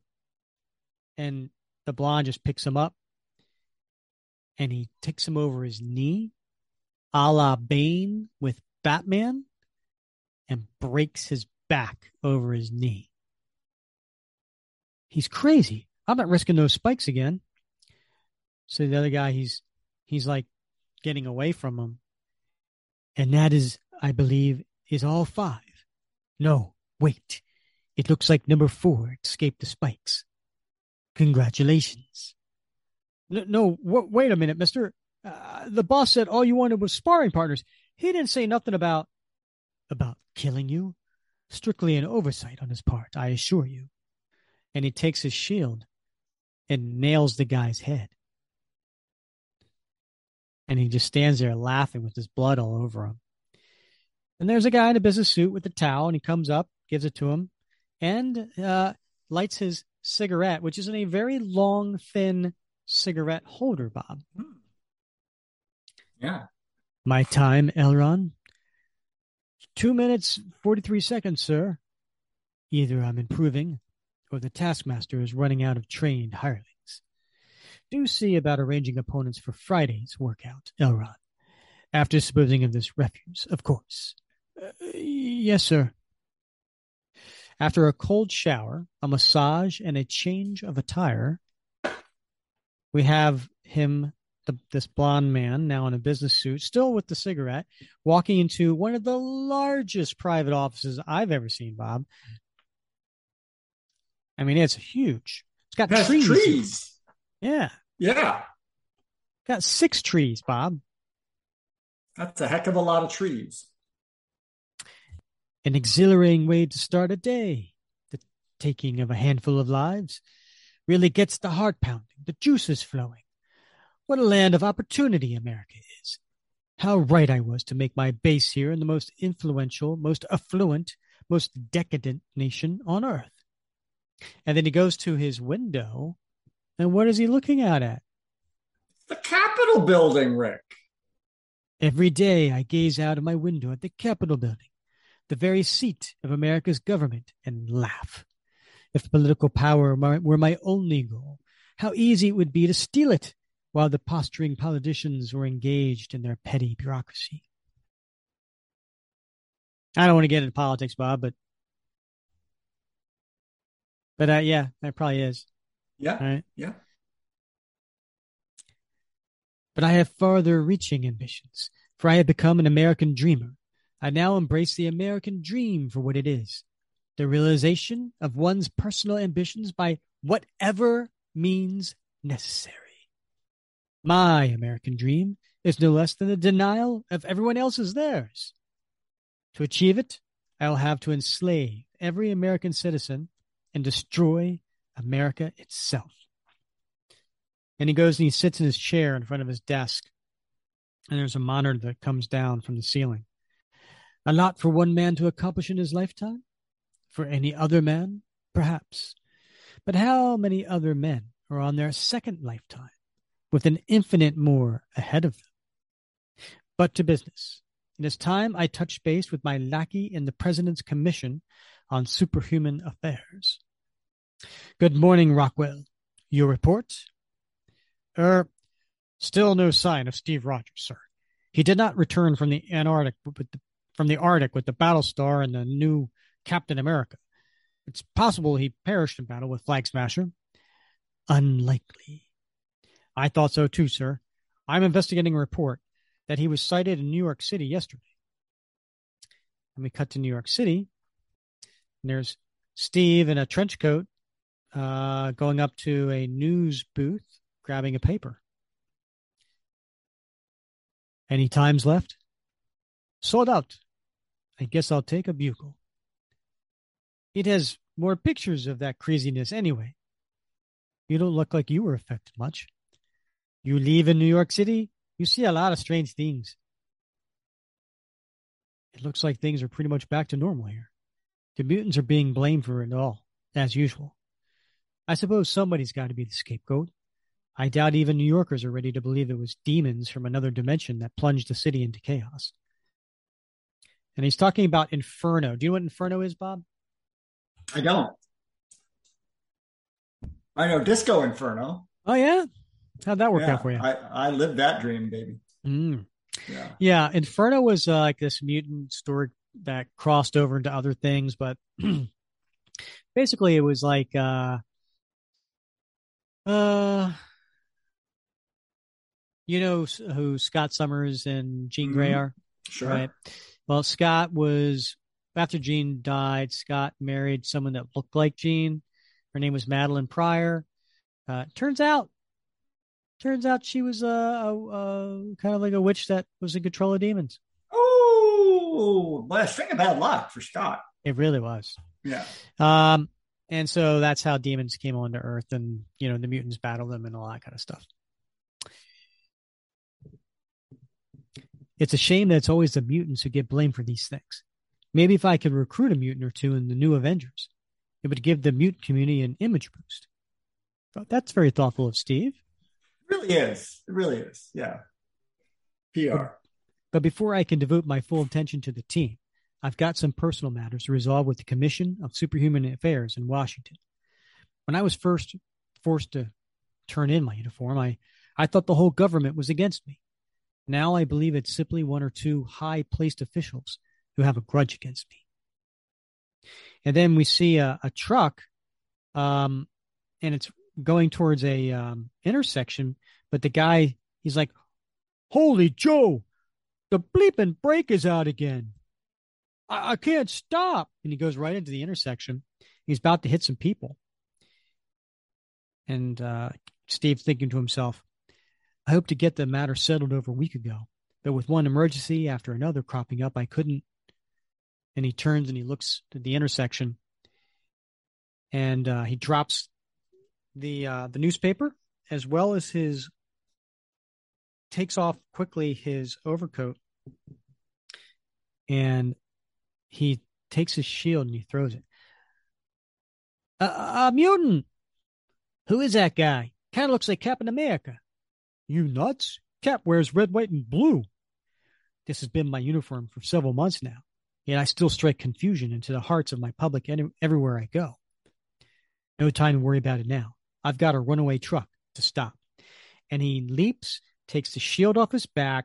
While in midair, he throws it and lands very nicely. The shield goes into the hub of where the wheel well is and stops the tire from turning, making it uh, squeal to a stop.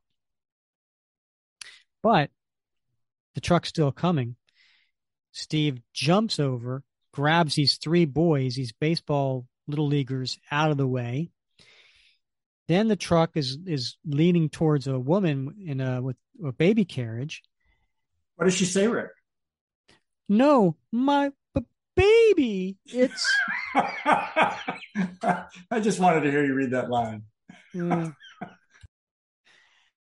and uh and then she's falling, but Cap uh jumps, grabs the baby before it hits the ground, and oh look, he then extends his other hand and he gets the apple pie that fell out of the box. Oh man, that's a great panel right there. that even extends past the borders of the panel. Yeah. You know? Oh wow, did you see that? Ought to go out for the Yanks. My, my, my baby. and your apple pie too.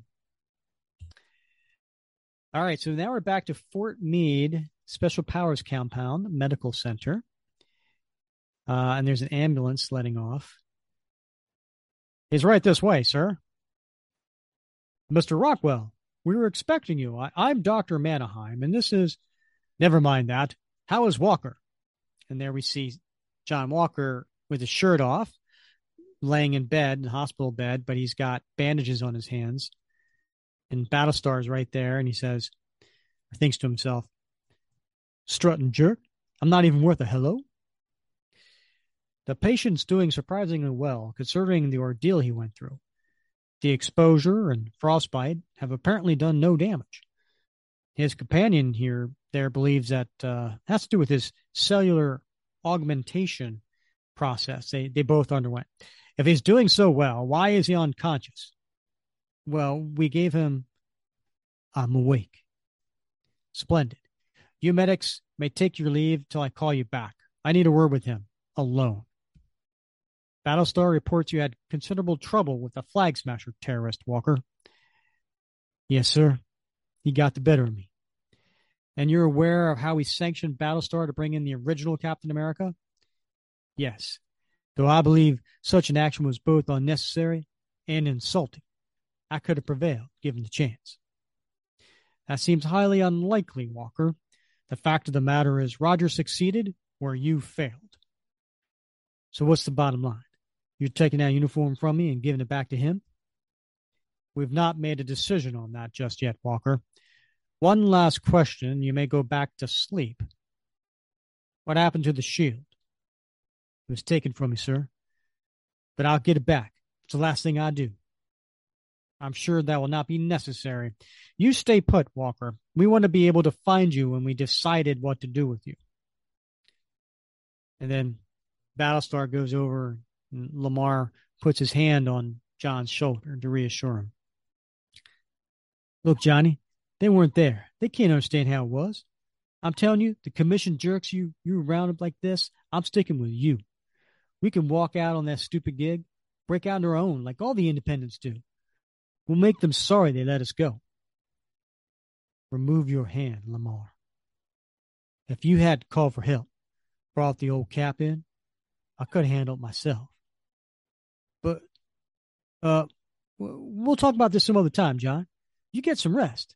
And he smiles and he heads out. Oh, man, there's no hope. If I hadn't gotten help, John would have been dead. I know it. Ever since his folks got east, he's lost his grip on reality. Now, if he thinks I, his only friend, betrayed him, he's got nobody, nothing. What am I supposed to do? And then the phone rings while John's there laying alone. Yes? Mr. Walker, I know where your shield is. Meet me at the Smith Building on Pennsylvania Avenue, Washington, by midnight tonight. And they hang up.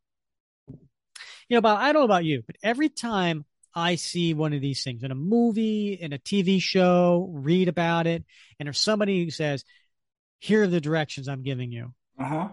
And then they hang up. Every single time I go, I have no recollection of what they just said. Like if that happened to me, I'm sorry, somebody's dying. Right. Yeah. You know what Yeah. I mean? Like I'm not going to get there in time. Oh man, I hope this one has redial. I know. You're like, I'm gonna call back. Um, hey, it's me again. Um, we just talked. yeah. Was that Yeah. Baker Avenue, Flemington? Like I, I don't know. Can you run that by me again? So he goes, uh, gets out of bed, and uh, he's got bandages on his hands and his feet because, you know, probably frost frostbite. Uh, he's got tidy whities on. I wonder if he has bandages anywhere else. I would. Yeah. I'd be wearing a heat pack.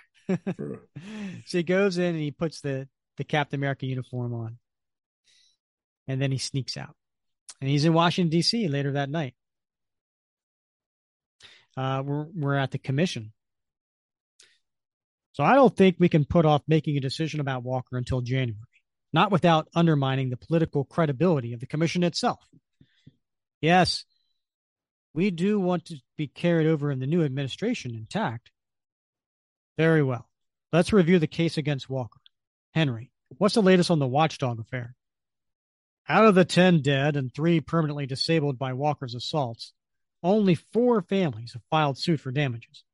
Our lawyers think it could be settled out of court easily. Valerie, what about his one time associates, left winger and right winger, they call themselves? Despite burns over 90% of their bodies, both men are off the critical list and have regained consciousness long enough to be questioned. Although we have other eyewitnesses placing Walker at the scene, neither of the men will verify or press charges against him. Our investigators cannot determine if they will not speak out of fear of further reprisals or what. So it seems the legal problems Walker has caused are not as severe as we estimated. The fact remains that Walker is a loaded bomb. If he waltzes through his current difficulties, it's only a matter of time before he does something that we can't whitewash. Despite the president's vote of confidence in him, we need to cut Walker loose. The sooner, the better. I agree. He was less than effective in the Flag Smasher affair. Had he not allowed Battlestar to call in Steve Rogers, we allowed it, Adrian. I don't remember being consulted on that particular decision. As a matter of fact, I did my part to see that Rogers remained out of it.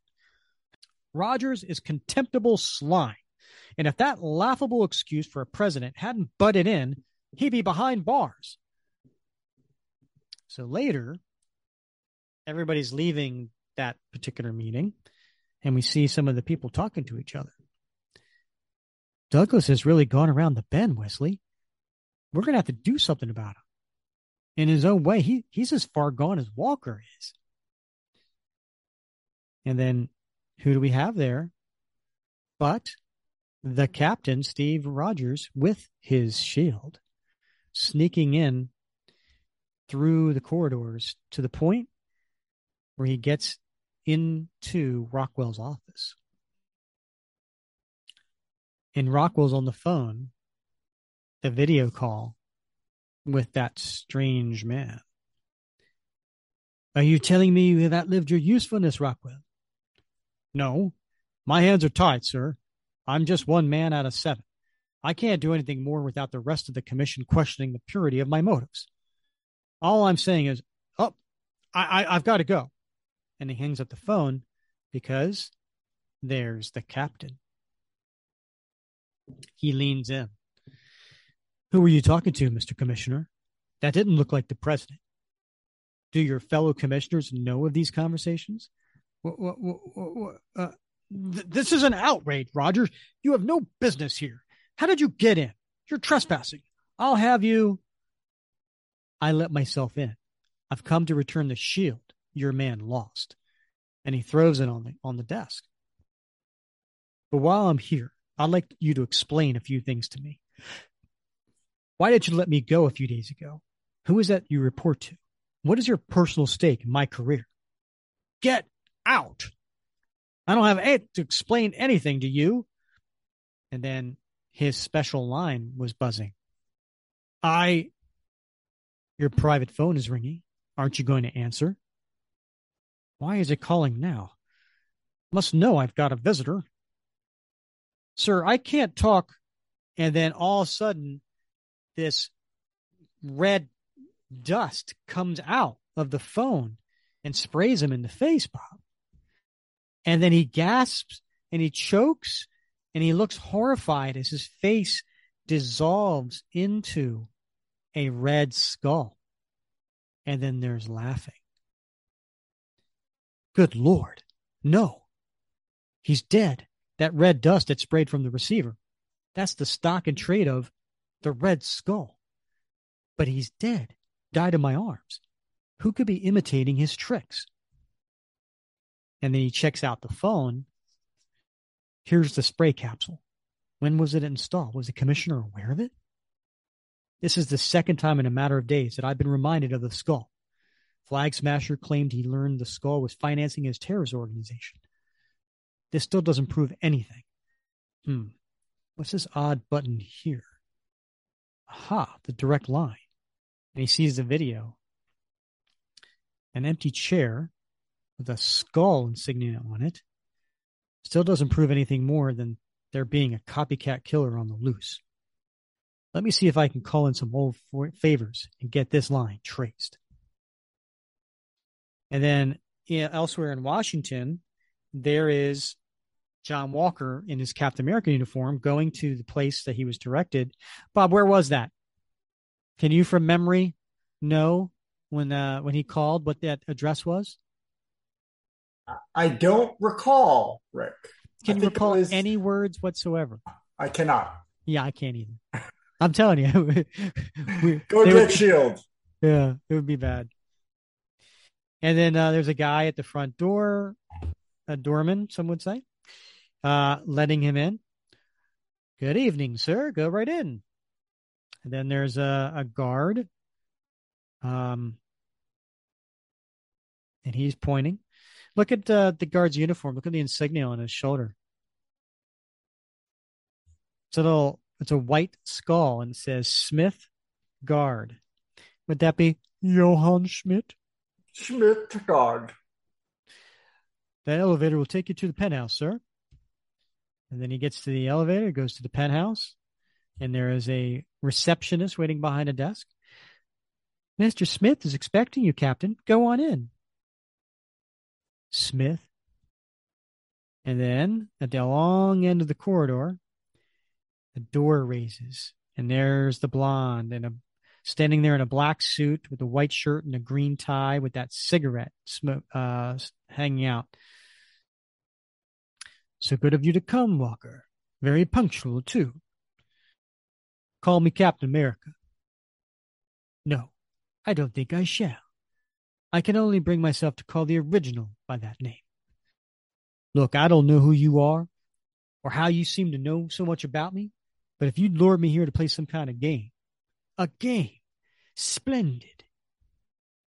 Gentlemen, and then coming out from these doors along the walls, coming out to the table, we see all these different recognizable characters from the last 20 some issues, Bob. Mm-hmm. I believe you recognize the uniforms of most of these individuals, Mr. Walker. An ultimatum agent, a resistant, a member of the sweatshop. Remember the sweatshop, Bob? I don't, Rick. Yeah, that was when um, the uh, the power broker was making making uh, those various um, superpowered people. Okay, right, right. yeah. sweatshop, yeah. That, that was the sweatshop. All right. A scourge of I the- just figured those were the guys making all the uniforms for everybody.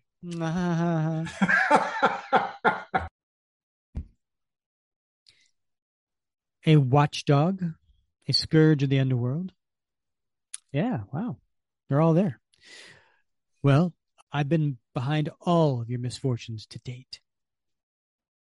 Who are you? Why, I'm Steve Rogers, the original Captain America, of course. Who else? Ah, he does look like Captain America. Hmm. Rogers? Okay, my elite troopers. He's all yours.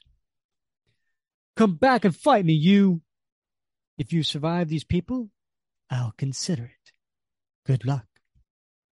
You'll need it. And so he charges after the door of that uh this mysterious person went by. Can we just call him the Red Skull? Yeah, Like, I think we all that. kind of figured it out by now, right? right. Yeah, yeah. Now, whether he's the original Johann Schmidt or somebody Right. else, we don't So- know. But he's yeah, yeah. he's basically the Red Skull, right? Right. Yeah. Watch where you're shooting. Oh, without a shield, he's an easy target. He moves so quickly, I can't get a beat on him. I'm not getting near that crossfire. Uh, but he does get tagged in the leg. So he's fighting all these guys.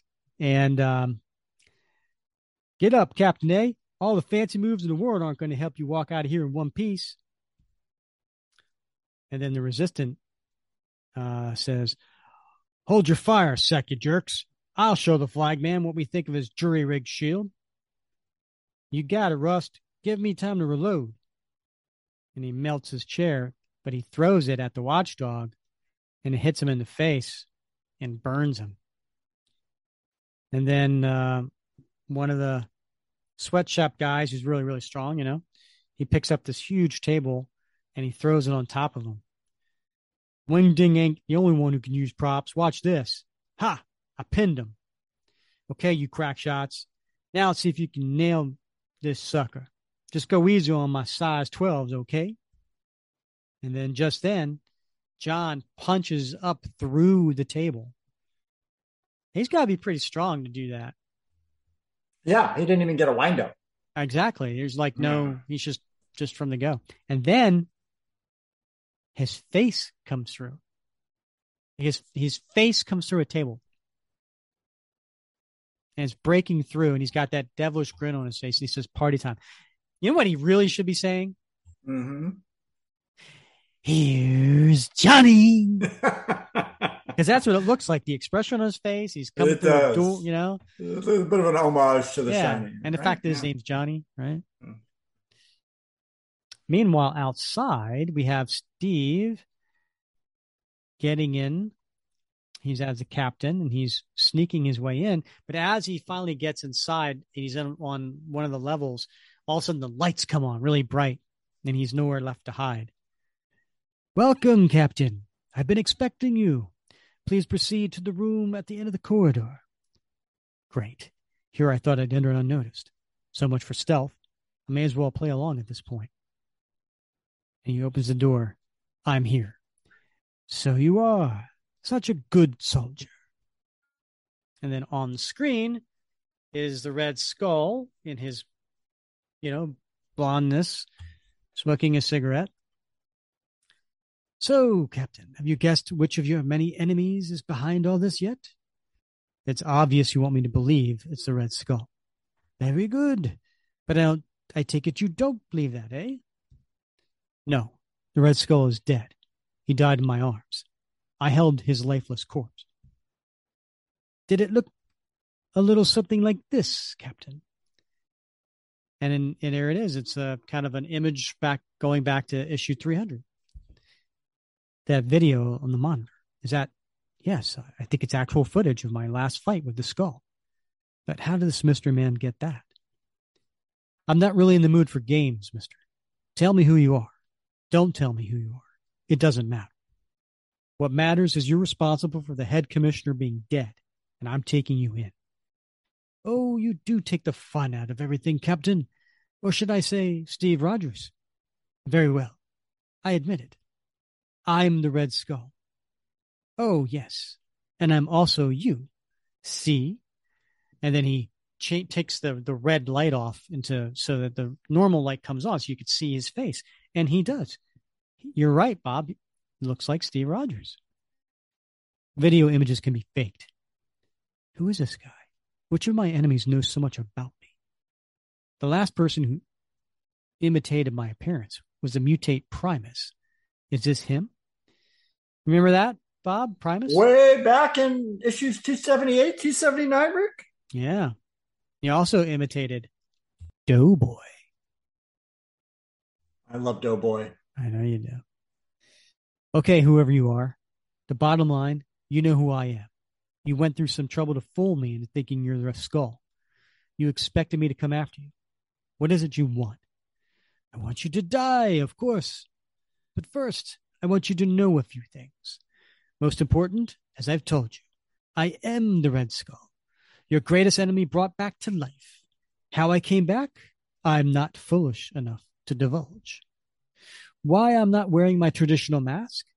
I have a new agenda now. What worked in wartime Germany is inappropriate for decadent America. Here, the face of a handsome Aryan is a much more versatile mask. The next thing I want you to know is about your replacement. Are you aware that the man's name is John Walker? And that before assuming your role, he called himself Super Patriot? You met him when we went by that alias, didn't you? You brawled in a parking lot, and he got the better of you. I pulled a few strings and only arranged for you to have your finances investigated, but for Walker to take over your old job. He was quite a motivated young man, took his training quite conscientiously. But one of the first times he was sent on a field mission, he proved somewhat more aggressive than you. Do you remember Professor Power? He beat him to death. But that was but a taste of things to come after I ordered my watchdog group to kidnap and murder his parents. Walker really went wild. He slew nine of the watchdogs, injured others. Then he went after his two former friends, now known as left and right wingers. He believed them culpable in his parents' death. He killed them too, reportedly. The point of all this, you may be asking? Why the devaluation of the image of Captain America? Of course, when all of Walker's activities become known, and I'll see to it they are, it'll not only tarnish the concept of Captain America, but it'll give the administration something of a black eye for letting such a man loose, eh? In short, I have orchestrated both your personal downfall and that of your alter ego. Exceptional work for an enemy you thought dead all this time, eh? I've heard enough. And then he leaves. Is what he told me true? I still can't believe he's the skull. He just doesn't act like it. But the part about Super Patriot being the new cat, that's entirely possible. If I were to just talk to my replacement, I could tell in a moment if I were, if it were indeed him. What about all those atrocities he allegedly committed? And he keeps walking through different rooms trying to find John. I'm not leaving this building until I get some real answers, even if I have to search every single nook and cranny. Huh? My uniform. Super Patriot. All those bodies. And there's John on his hands and knees, huffing and puffing over a bunch of apparently dead bodies. Steve Rogers. So you decide to come out and hide and face me like a man. So we cut back to the commission building and they're pulling away Rockwell's body on a gurney. Good Lord. Can that really be Douglas? His face. I, I think I'm going to. Easy, Ray. Easy. Just be glad you weren't the one who found it.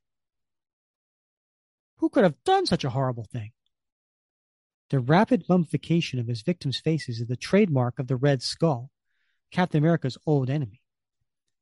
Wasn't he reported dead? yes, there was a brief from the Avengers a while back. In any event, someone has adopted his stock in trade and used it on poor Douglas. But why him? The head of an agency keeping tabs on all persons with superhuman capacities and in their entire country is bound to make a few enemies. We can only hope that there are no further such incidents. When the police conclude their investigation, I'm going through every file, every drawer, every scrap of paper in Douglas's office. Somehow, I have a feeling Douglas knew his killer, let him in his office. So then we cut back to the Smith building, and Walker is uh, coming at Steve, leaping towards him. Okay, Rogers, if you thought that your lackeys would wear me down enough so you could come along and finish me off, guess again. That voice. It's Super Patriots. Then he is the one who replaced me. But what's he doing here? And why does he think I had anything to do with those men he apparently killed? And he smacks him with his shield. Hold on a second, mister. I think you're laboring under a misconception. Had to defend myself. The super patriot Walker is easily ten times stronger than me. One solid blow, and it would be all over for me. I know what's going on here. The mystery man with my face must have convinced Walker that he's the real me. Walker thinks he's fighting him. I should never have let you off the first time we fought. I won't make that mistake again. Listen, Walker, I'm not who you think I am. That is, the man you must have spoken to before. He's not. Shut up and die. And he goes to punch, but he hits the shield instead. And then Steve turns and kicks him to in the back of the leg to get him down. He's too battle frenzied to reason with. That's okay, I guess. This is one fight I don't want to reason my way out of. This is one I want to win. He hasn't lost any of his strength, I see. Close, but not close enough. I hear him running up behind me. I've got to. Ah, he tackled me before I could regain my footing. We're heading for that. Got you. And they crash to a wall, but Steve puts his shield up to protect himself. Got to break his grip around me managed to land on him. His right arm's gone just a little slack, enabling him to twist and strike, and he elbows him in the face. And then he looks up and he sees all these images on these different screens, Bob. They're all images of John Walker doing horrible things. What? The bank of TV screens have all come on. They're all showing images of Walker as Captain America. Brutal images of him smashing and maiming and killing his opponents. Fake? I, I don't think so. The bleeding bodies in the next room look like the same man's handiwork. My God, how he stained the images I spent decades building. Captain America was never intended to be a killer. Never. Why is the man with my face showing these pictures? To distract me? To invigorate Walker? And just then, uh, Walker tries up and he, he goes to kick at him. You've been you've been holding me off pretty good, Rogers. Thanks to that shield of mine. I don't suppose you'd care to toss it aside and fight me like a man, or do you need it to hide behind? I shouldn't do this, but ever since that day we first fought, when I failed to beat him, I felt my fighting edge had gone dull. All right. Okay, Walker, let's do it and uh, he ducks a punch from Walker and hits him in, the in the body. I've had to fight the good fight without them. I've had to swallow my pain, and then this travesty with the commission, a worse body blow. I've allowed myself to be stripped of my rightful title and uniform, allowed it like a good soldier. I've had to fight the good fight without them. I've had to swallow my pain and anger and my, recreate myself as the captain. I see now that that was the way to harden myself, to use adversity to help me regain my fighting edge. Here's where I can see it all paid off. Here's where I could put my all on the line and see if I still have what it takes to be called Captain America. Pretty good, Rogers. Pretty good. But now it's my turn. And he has that maniacal look on his face again. And he comes at him and double punches him in the face. And then as he's landing, Steve kicks him in the gut. And they're going back and forth as the as the fighting on the images screens behind him as well. And then here's another nice panel. Here's uh, John coming at Steve, but he leaps over him. So there's four pictures of Steve leaping and landing behind him. And then just as John goes to punch him, he hits it into a metal um, electrical surge that he gets, and he's just electrocuted. And then, um, but he pulls out the wires from there and he takes it and he puts it behind uh, Steve's face and he starts choking him. You're dead, Rogers. You've tormented me for the last time. And Steve's on his knees, leaning forward. Got to aim this just right. Put all my strength behind it. And then he takes his two fists and he punches John in each ear as hard as he can. And he screams. Thank heaven, he's down. I've knocked him out. I've won. I've reclaimed part of myself. Still, one more foe to fight. Show yourself, coward. I know you're watching this, probably videotaping it for posterity. Come out and face the champion. Well, does he have the guts and stupidity to meet my challenge? And then he does. He shows up in person. And there's Red Skull in his in his uh, business suit, smoking a cigarette. Bravo, foe. Good show. Good show indeed. But then again, I knew you wouldn't disappoint me. I've learned to never underestimate you. He looks unarmed, but no doubt he's got some trick up his sleeve. I should just slug him and be done with it. But I've come this far, I want to hear what he has to say. And he gets up really close to, to his face. Hmm, this close, I can tell it's not a mask he's wearing. It's chilling. We're identical, but there's something in those eyes. If you didn't expect him to kill me, what was the point of arranging that little tournament? The point? I can get anyone to do my dirty work now. I need never soil my Aryan hands again. Anyone but me to do your dirty work. Correct, old enemy. Anyone but you. I truly expect one day you'll be the last free man on earth. You see, Captain, I'm going to prevail this time.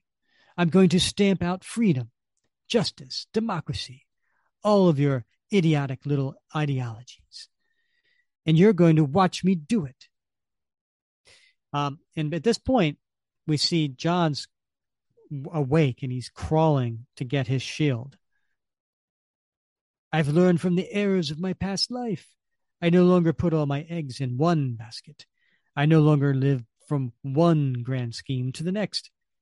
It's taken vast preparation, but now I have countless schemes going at once all over the world, all designed to bring me closer to my ultimate goal. Furthermore, you're never going to be able to prove that I'm behind anything, though you'll know it to be true. I'm no longer an easily identifiable foreign agitator. I am now a disarmingly handsome American businessman, turning the wondrous free enterprise system against itself. I want you to know I am here. I want you to know what I am up to. I do so like torturing you, don't you see? One last thing before I take my leave. I want you to know that I will tire of torturing you someday and decide to kill you. It could be now, next week, or 20 years from now. I can't tell. But rest assured, one day you will die by my hands. Why is he not inhaling? The dust of death in his cigarette. Um, and at that point, Walker throws the shield into the knees of Red Skull, which makes him um, the the dust of death kind of go out from his cigarette and the the cloud you know, Cap gets out of way, but it's still around the Red Skull's face, which is making him, his face go into that, dissolve into an actual Red Skull, not a mask. Good Lord. The impact of the shield must have caused him to bite down on the dust activator, giving him a faceful, but he didn't die from it. And John says, Which one of you, Rogers? Can't let him get away. And he tosses the shield to stop the door from closing behind the Red Skull. He can't have gotten far. I, I guess he can. This place is like a maze. No telling where he is right now. This is pointless. I better see to Walker. And he goes back and he hands his shield to John, who's standing. I think I owe you one, Walker. I tumbled to the fact that his cigarette holder was his weapon, but possibly not in time to save myself from a face full of red dust. How do you know it was him I was aiming for, Rogers? Well, at least now you'll be able to tell our faces apart. Was he the Red Skull? I'm almost beginning to think so. Now then, will you come with me to see the commission? I want to know which one of us get the shield. So an hour later, they're in front of the commission, the two of them standing there. I don't know if a search warrant will help, Madam Commissioner. He may be too cagey to leave anything incriminating lying around. Still, I'd have my people keep the Smith building under surveillance if I were you. We went through the former head commissioner's office and found a number of uh, suspicious items, including that private video phone you mentioned. We cannot link his activities to anyone in particular just yet, but we do have certain reasons to believe that he overstepped his authority in certain matters, such as your case. While it's true that the government owns the name, the uniform, and the shield of Captain America, the majority of us decided it is you, Steve Rogers, who made that name, uniform, and shield mean something. In light of your continued service to the American people, Mr. Rogers, we would like to extend you the honor you are due, and perhaps make up for any inconvenience this commission may have caused you. Mr. Walker, it is the will of the commission that you step down as Captain America and return the shield and uniform to Mr. Rogers. With all due respect, Madam Commissioner, I appreciate what you've just told me, but I do not want them back. I have learned these past months that I could serve my ideals, the ideals of this great country, even without that uniform. I've learned that it's the man that counts, not the clothing. And he turns to leave and he says, I'll be in touch. Leaving the commission and John Walker dumbfounded. As he's walking down the hall outside, John follows him. Rogers, Rogers, wait a minute. Who's kidding who? You may not have come up with the name or stitched the uniform together, but you created the role of Captain America, his code of conduct, his reputation, his legend. I've had up to here with the people who expect me to be exactly like you. I'm not. I'll never be. I have my own way of serving this nation that I love, and it's not the way of Captain America. They're taking this uniform away from me anyway. I have no idea what they'll do with me after that. Come on, take the darn thing back to prevent them from getting yet another poor slob to try to do the same job that you do so easily. The commission didn't put you up to this, did they, Mr. Walker? The commission isn't very good at putting anyone up to anything. Point taken. And then here we are, Bob, the last page of the story. It all ends here. And it's a gigantic splash of Steve Rogers back in the Captain America uniform with a big smile on his face. And it reads, and sometime later, in his private quarters on Avengers Island, Steve Rogers strips off the black uniform that had been a gift from a now departed friend, and slowly, almost reverently, puts on the colors that represent the country he loves as much as life itself. When he is done, he walks to a full length mirror and he lifts his gaze to greet the image that peers back at him Captain America. Sentinel of Liberty, Star Spangled Avenger, living legend. He's been called all this and more. A huge smile spreads across his face. Tomorrow, he'll be called them again. He's back. He did it his way, and it feels right. And then there's a little encryption here. It says, dedicated to Joe Simon and Jack Kirby, creators of America's greatest superhero. Ooh, the Hot end, Bob. dog. The end. It's been a long road. It really has. And yet we're here at the destination. So, Bob, when you first read this story, um, do you recall any any of your initial reaction to? Wow, um, you know, the Red Skull was behind everything the entire time. Uh, now the Red Skull's back; he's alive. You know, we we we saw him die.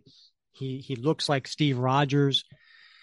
Um, so there's that whole element, right? Mhm. and then there's the you know uh, steve feeling like he's earned the right to be back as as captain america uh, a little bit of that switcheroo at the end where he's like yeah that's all right i don't want it i don't need it Mhm. but um but ultimately you know he was happy to to take it back um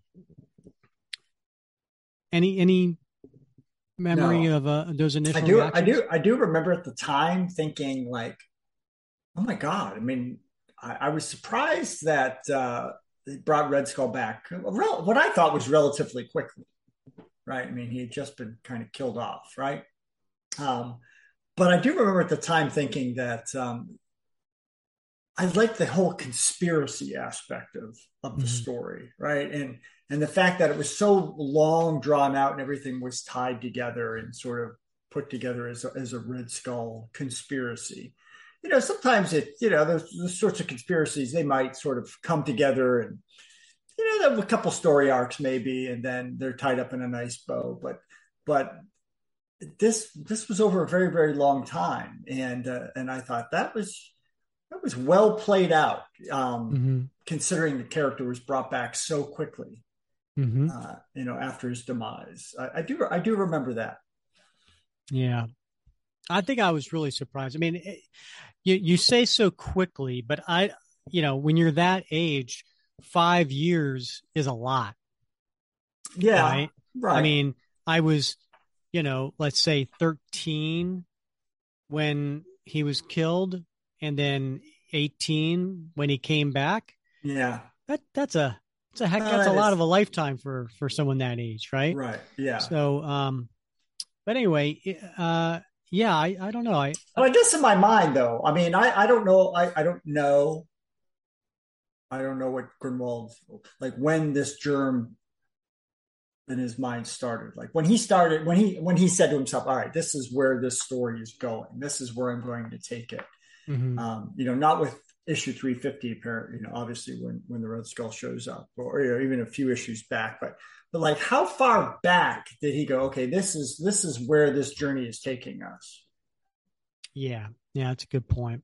I don't know. Um, you know, sometimes like you know, we, we when we talk to Mark Waid, Mark Waid would have said, "Oh, I came up with it, that issue." Right, exactly. Right. Yeah. You know, yeah. uh, he doesn't he doesn't plan those out. I tend to think, based on what we know of Mark, um, from what we've read and and talked to to people who who knew him, and like seemed to me like he was the kind of person who meticulously like planned these types of things out. yeah. That would be my guess. Right. But I don't know. Yeah. I don't know. Um, what do you think of the story of John Walker?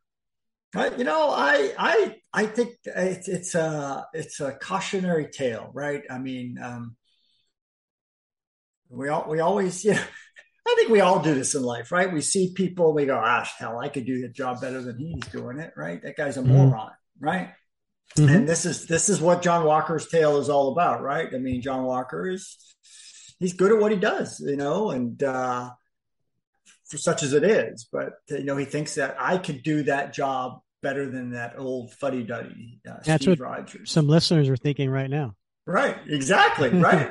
like, those those two funny nutties doing that podcast. Right, exactly, right. And so I, you know, I, that's what I love about this story because it's it's it's twofold, right? I mean, it's it's John Walker realizing that um, that the job's not as easy as I thought it was. So it's not as easy as it looks on TV, folks, right? Mm-hmm. Um, and uh, being a superhero is different than than watching a superhero and and then the flip side of that is Steve, you know, coming to some realizations uh, about himself and about his service as Captain America and what that means. And um, so it's two great stories woven together. I mean, it's really a brilliant piece of writing. It really is. And and and when you think about the reasoning behind the Super Patriot and Captain storyline originally was we talked about this. We talked about this uh, probably back in uh, you know episode 70 when we kicked this off and that was Rambo was big at that time, right? People were like Captain America was you know, why don't you make him more like Rambo? Why don't you, you know, get him where you know, he has a you know, a cool big gun, you know, and and like that was you know, America, you know, I don't know. It, it we yeah. talked about it back right, then. Yeah, but, right. But he wanted to prove it like, no, Captain America, Steve Rogers, uh, is a, a, strong character no matter what year it is, what decade he's in, um, what the pop culture is like. His his values um, are still important, um, and not killing and and things like that. So um, do you think do you think Mark achieved what he set out to do in in that um, okay, you want a Rambo, I'm going to give you a Rambo and I'm going to by the end you're going to miss Steve Rogers and right. you're going to see that the Rambo way is not the right way and and you're going to want Steve Rogers back and and be happy that he is back. Right. Yeah. That's a good question. That's a great question, right? Because obviously there are there are folks out there who are huge fans of John Walker, uh, and of course he went on to become U.S. agent, and uh, you know find parts of his um, his fragility and his uh, you know his his weaknesses uh, endearing in a certain way because it makes him more relatable, more human. Um, but I do think, you know, yeah, I think by the end of of this uh, this series with with 350, we we do come to respect uh, Steve Rogers' way of problem solving, right? His the, the boundaries that he sets for himself. We we maybe see him in a different light, in it with a new respect, because now we've seen the antithesis of that, which doesn't always. I mean, it sounds like Rambo, yeah, Rambo, Punisher all these characters um, that were were popular then.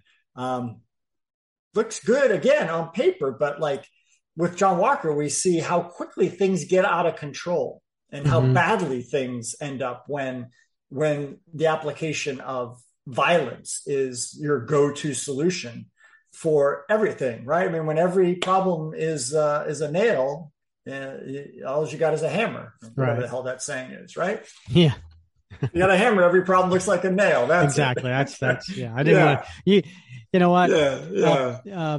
Uh, uh, when the Germans bombed Pearl Harbor, uh, whatever. He's on a roll. He's on a roll.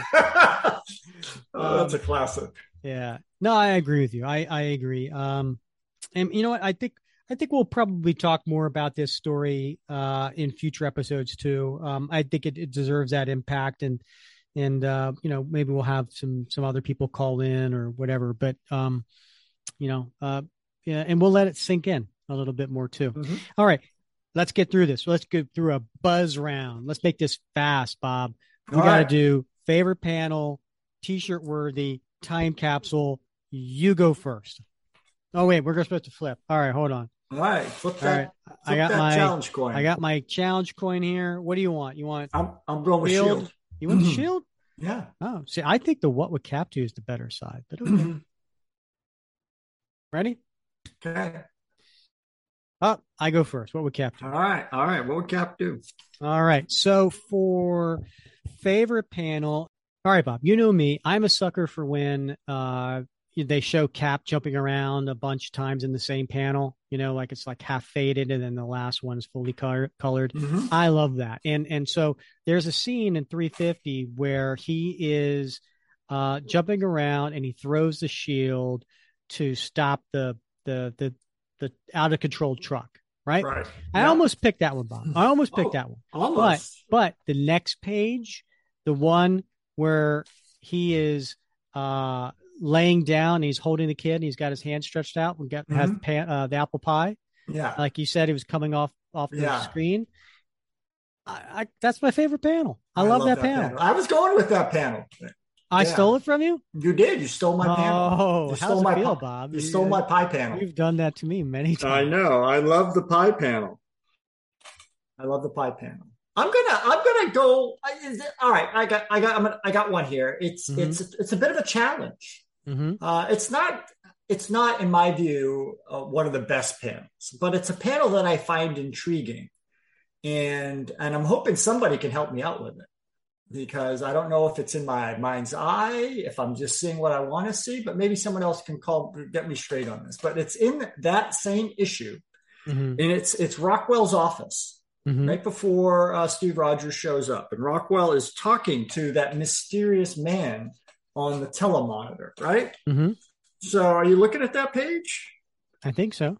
All right, and uh, if if if you if you look to the left and you see the man in the monitor, hmm you see the smoke coming off his cigarette. hmm If you if you turn that to the side, it looks like words, but I don't know what it says. So it intrigues me that the the uh, Kieron was trying to uh, embed a message in there, but I don't know what it is. Interesting. Yeah, it does, right? Yeah, like there's like an H I M O. I don't know if it, it's, uh, it looks to me like there's a G with with an O and some T's and an E. I don't know what that word says. I don't know if it's German or if I don't know, but I find it intriguing enough Ah, that yeah. uh, I'm going to have to ask the listeners maybe to take a look at it. Maybe they'll have some ideas. Okay. I like it. I like it. Yeah. All right, listeners, give us uh give help Bob out here. All right, so let's get to t-shirt worthy. All right, I might be stealing this one from you too, Bob. All right. I got to go with the very last page to the story. Oh, okay. where where it's- a full page cap standing there he's got a smile on his face but also i want to have all the you know the word boxes around him Mm-hmm. uh and in the inscription everything i want that entire page put on a t-shirt because uh it's the words mean something. And this is an important moment. This is an important moment where steve is back as captain america and he wants to be. Now i'm going to throw this out there bob. I'm just noticing this now because i'm looking at uh on the screen here all of the the pages on one page. Mm-hmm. and I just realized, Bob, that last page, that last splash page, is the same image as the opening splash page, the in- where it's the same outline of Steve's body in the Mhm. same pose, in the same height. But before it was the red skull and the loincloth standing there. But then you go to the last page, it's the same pose, same height, same everything, but it's Yeah. Steve in the Captain America uniform with a smile instead. I just noticed that. It's pretty cool. I, you're right. I never noticed that before. Thanks for bringing that to my attention. All right, what are you putting on a t-shirt? All right. You know, this is a little this is a little wonky, but you know, I got lots of cap t-shirts. Yeah. And, and like you, I've got a I've got a Red Skull t-shirt um, that I wear when I'm feeling particularly devious. Mm. But back in issue 348, uh, back before we knew it was the Red Skull, we just knew it was the mysterious man. Uh, he had uh, he said, "The dead are of little use to us," and I thought Mhm. that's what I want. I want I want the Red Skull but I want that quote from that panel coming out of a, a word balloon for the Red Skull. That's Uh-huh. what I want for my T-shirt. Nice. Yeah, The dead are a little used to us. All right. Yeah, when I'm having a particularly bad day, that's my T-shirt, my go-to T-shirt. I find it surprising though that the Red Skull would refer to as us instead of me. He, him being a that's true, uh, right? Yeah, a, a very much a sociopath and a narcissist. You know, everything's about him. I'm surprised he said us. Yes. All right. Uh, time capsule. What you got? All right. I love this. Uh, so issue uh, 349, Battlestar needs to identify himself. And he says, I have a government ID. I love that. I love that, Rick. Uh, and I guess we still have government IDs, but you know, over the course of my government service, uh, uh the IDs changed over time. Mm-hmm. Uh, and so at first, when I first came in, it was sort of like a like a paper card that was laminated, right? And then by the mm-hmm. time I got out, it was like a hard plastic card with embedded microchips and all kinds of biometric stuff, mm-hmm. right? And now I'm, I'm pretty sure they've they're continuing to move on to digital identification, right, mm-hmm. and other forms of biometrics. And so I think the idea of you and this of course the the Avengers ID card that Steve always carries around and mm-hmm. Battlestar. I think that is that is a thing that is going away very very slowly. And so that, I'm putting that in my time capsule. This idea that you've got a, a an ID card in your wallet, your your government ID card to identify yourself as Battlestar because that can't be faked. Yeah, I know. That's the first thing I was thinking. Right? right? Yeah. Yeah. Yeah. All right. Oh, oh, okay. You have an ID? Oh, oh yeah. okay. Go through. Yeah. Yeah. Uh, all right. So, time capsule for me. Uh, I know this is a cop out. I've done this before. Probably the last time we we covered uh, uh, in episode ninety six, maybe, maybe it was ninety two. But anyway, um, eh, the page uh, in issue um, three forty eight. Uh, the I think it's page uh, six, the one that has uh, Ronald Reagan. I know it's a cop out. He walks in, he's like, "Hello, mommy." no, he didn't say that. he didn't say that. But okay, yeah, yeah. Oh, but, I love it. Yeah, yeah. that you know that to me is like, oh, all right. Well, true, it could be part of any eight years, but he did say I am, you know, being, uh, yeah. I'm, I'm, out, you know, come January. So it was very time specific. Like you, you, you were not confusing this with any other time period. So, right. Yeah. Um, so that goes in my time capsule. Yeah. No, I love it when, uh, I, I love it when we see real life figures in comics. I know some folks don't like that, but I, I like that. I think touchstones with, uh, and I know Mark did this a lot, touchstones with, with uh, cultural phenomenon, pop culture at the time, celebrity figures, politicians. I, I love seeing that stuff in comics because it does create that time capsule that uh, when you go back and you read it, or or somebody today reading it. You know, if my son was reading it, mm-hmm. he's like, "Who the heck's this guy?" And, you know, like, yeah, this is a real dude. Look at it, Google it. Learn yourself something. Oh my! How the mighty have fallen when we refer to the president as a dude. Show right. some respect, Bob. Come on. right, right. Um, all right. Well, that was a lot of fun. Um, let's talk about next episode real quick. I know that I mentioned it's going to tie in with the MCU. So here we're doing, Bob. You ready for this? All right. We and can you squeeze a little, squeak a little more? Not on command, only when it's annoying. All right. um, in episode 102, we are not going to cover a Captain America comic book. We're going to uh, we're going to cover a She-Hulk comic. I know. Uh, it's it's from 2014, and it's issues eight, nine, and 10 mm-hmm. Mm-hmm. And why are we going to cover She-Hulk? Well, you're like, well, of course, because the MCU. Yeah, but you know what? I read this issue a few weeks ago. Loved it, Bob. Loved it. So, what was going on in 2014 in Cap's world? Well, guess what? He was old and depowered. He was not Captain America. It was right. Sam Wilson at that time. Yeah. He was just like, you know, old Steve. And he still kind of worked with S.H.I.E.L.D., still kind of helped out with the Avengers. And he's just, he's just Steve Rogers. Now, yeah, Steve Rogers, as as everyone knows, my favorite fictional character, right? So not only do we get to see Steve Rogers, but this is a story about something that happened prior to him getting the super soldier serum. Prior to becoming Captain America, it goes back to his youth, just before, very close time. And something happens where he is now being sued all these decades later and he goes to Jennifer Walters, aka She Hulk, to defend him.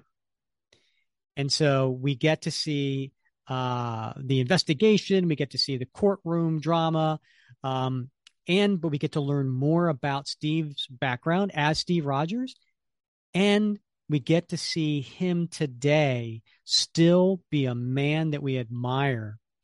Uh, I I love this story, and I can't wait to share it with uh, with the listeners.